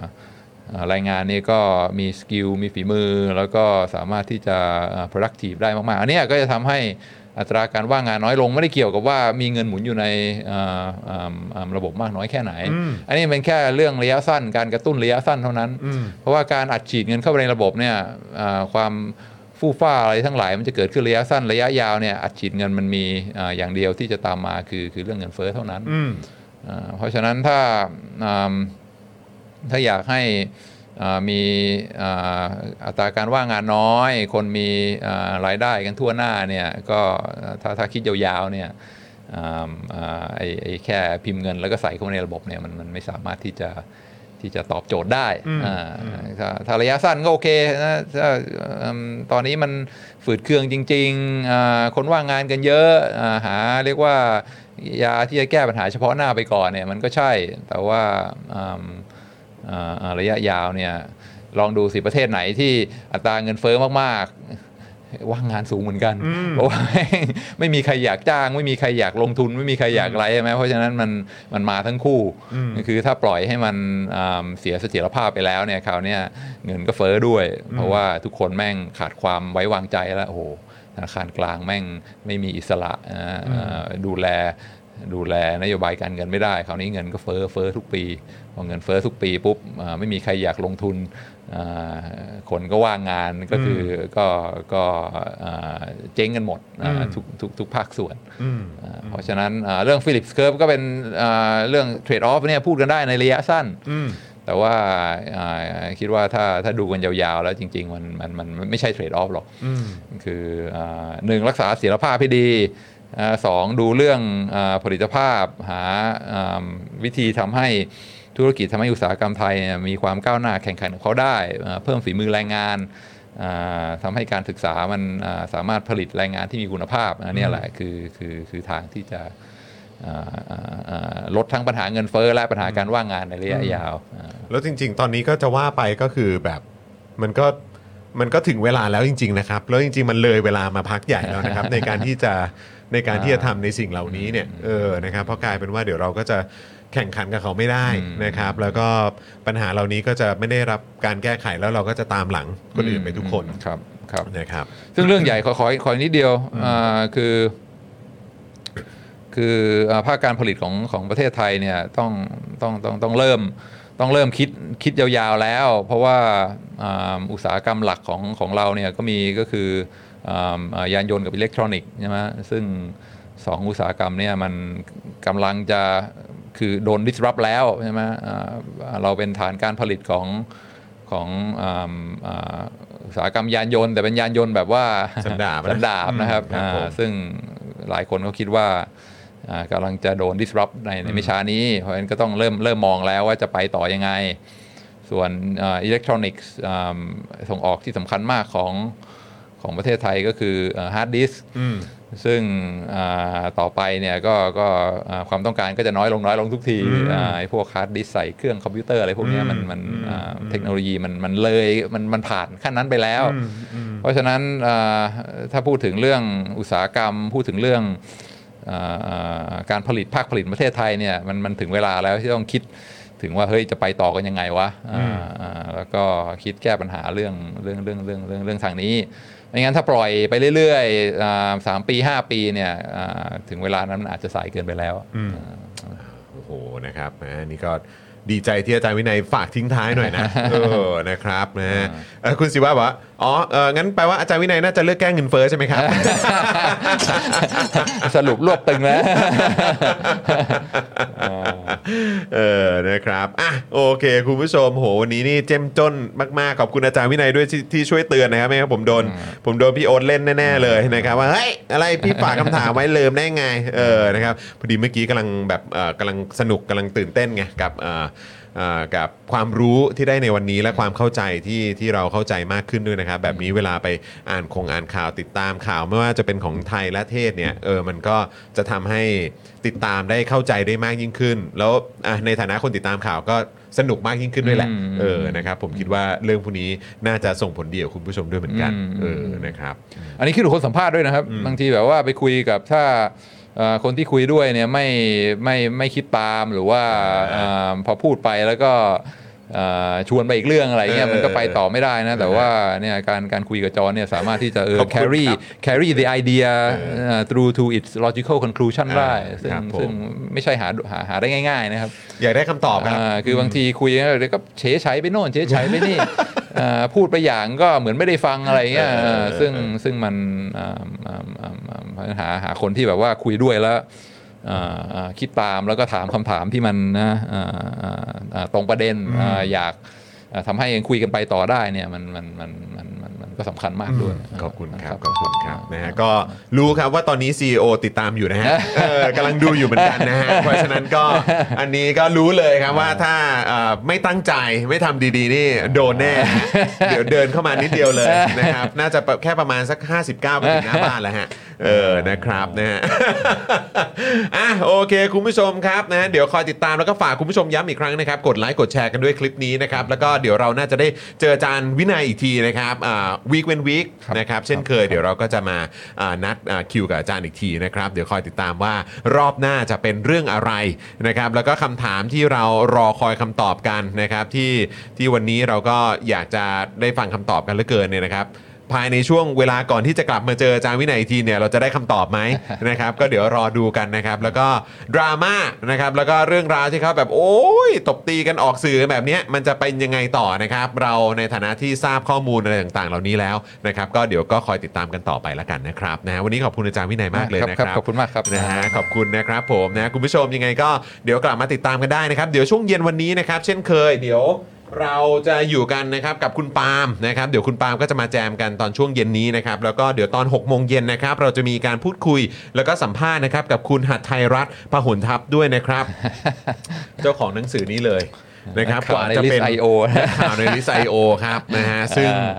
โอ้โหนี่ถ้าคุณผู้ชมอ่านเรื่องราวข้างในนี่คือแบบโอ้โหดูเดือดมากครับ ดูเดือดมากแล้วก็แบบ นี่เหรอประเทศไทย เออเนี่ยคุณผู้ชม เดี๋ยววันนี้มาฟังจากปากพี่เขาเลยละกัน สุดยอด สุดยอดนะครับนะฮะก็ต้องบอกว่าเป็นคือมันย้อนไปนานนะคุณผู้ชม ตั้งแต่แบบรัฐประหารช่วงแรกปี 49 ยาวมาจน 57 แล้วก็จนปัจจุบันเนี่ยนะครับ เรามาดูกันว่า เรื่องของสิทธิเสรีภาพ แล้วก็การทำหน้าที่ของสื่อในประเทศนี้มันมีความยากลำบากอ่าแล้วก็มีความเสี่ยงอันตรายต่อชีวิตขนาดไหนนะครับ ก็ก็น่าฟังมาก น่าอ่าน่าดูจริง ๆ คุณผู้ชมแบบมันเนี่ยมีแบบอะไรอะเออเนี่ยระวังถูกอุ้มโอ้โหมีชื่อบทหนึ่งระวังถูกอุ้มนะครับ มีเรื่องของแบบจดหมายถึงปีศาจในยุคทหารครองเมืองโอ้โหเมื่อผู้ช่วยผบตรประกาศเป็นศัตรูนะครับ อะไรแบบเนี้ยยื่นคำขาดห้ามรายงานข่าวม .112 ฉีกหน้ากากเผด็จการอะไรแบบนั้นโอ้ยแบบว่า ดูเดือดมากคุณผู้ชมห้ามนะพคลารัดบครับห้ามพลาดนะฮะเดี๋ยวเดี๋ยวเย็นนี้เดี๋ยวเจอกันนะครับนะก็เดี๋ยว5โมงเย็นมาเจอกันนะครับนะแล้วก็หกโมงเย็นเดี๋ยวเราจะได้คุยกับคุณอาไทยรัฐด้วยนะครับนะวันนี้ก็หมดเวลาแล้วนะครับเดี๋ยวส่งอาจารย์วินัยเตรียมตัวนะฮะสำหรับอ่าภารกิจการสอนในวันนี้ต่อแล้วกันนะครับนะวันนี้หมดเวลาแล้วนะครับ ผมจอมินยูนะครับอาจารย์วินัยนะครับพี่ใหญ่สโป๊กดาของเรานะครับ พวกเราทุกคนลากันไปก่อนนะครับ สวัสดีครับ สวัสดีครับคุณผู้ชมบ๊ายบายสวัสดีครับรับขอบคุณครับ อยากจะเชิญชวนคุณผู้ชมนะคะ มาเป็น supporter ให้กับช่อง SpokeDark ของเราค่ะ ตอนนี้ทำง่ายมาก แค่คุณผู้ชมนะครับ กดดอกจันนะครับ แล้วก็ตามด้วยเบอร์ที่ขึ้นอยู่ตรงนี้ แล้วก็กดโทรออก หรือกดโทรออกข้างล่างนี้เลยก็ได้นะครับ แค่นี้เนี่ยคุณก็สามารถเป็น supporter ให้กับพวกเราแบบรายเดือนได้เลยนะครับ ผ่านเบอร์โทรศัพท์มือถือนั่นเองครับ เราต้องการ supporter ผู้สนับสนุนเท่าไหร่นะครับ 15,000 คน ตอนนี้เรามี supporter 5,000 คนใช่นะซึ่งก็ได้บอกความต้องการนี้ไปเมื่อประมาณปีกว่าๆที่แล้วแล้ว เราก็พยายามกันนะครับเรื่อยๆเรื่อยๆเป็น1 3ื่นครับ ตอนนี้เหลือ 5,000นะครับไม่เป็นไรครับเรายังสู้ต่อครับอีก1 0,000คนอีก1ะครับ0,000คนเท่านั้นเองใช่คใช่รับก็คือเราก็พยายามจะทำให้ง่ายที่สุดนะคะ สะดวกที่สุดสำหรับคุณผู้ชมนะคะ บางทีเนี่ยอาจจะแบบว่าเออไปสมัครเป็น supporter ไปทำอะไรคือแบบมันกดหลายลิงก์ใช่มันวุ่นวายใช่ไหมใช่ มันบางทีแบบว่ามันไม่ค่อยแน่ใจว่าทำยังไง แต่ว่าอันเนี้ยคือง่ายมากที่สุดเลย แล้วก็ท่านใดที่สมัครแล้วนะครับ ก็สามารถไปติดตามคอนเทนต์ Exclusive นะครับ ได้ที่ Facebook Page Spoke Dark Supporter ได้เลย แล้วก็สำหรับ Supporter ท่านใดที่เป็นผู้สนับสนุนอยู่แล้วทาง YouTube หรือ Facebook นะครับ ก็สามารถทักแชทเข้าไป บอกว่าเป็น Supporter อยู่แล้วอยากเข้ากลุ่มลับ Exclusive สำหรับผู้สนับสนุนเท่านั้นนะครับรีบสมัครแล้วก็รีบทักแชทกันไปได้เลยนะครับ มากันเยอะๆนะคะ อืมสมัครกันเลยครับผม อีก1 0,000คนจะถึงเป้าแล้ว มาสนับสนุนพวกเรากัน เย้ Daily Topics กับจอห์นวินยู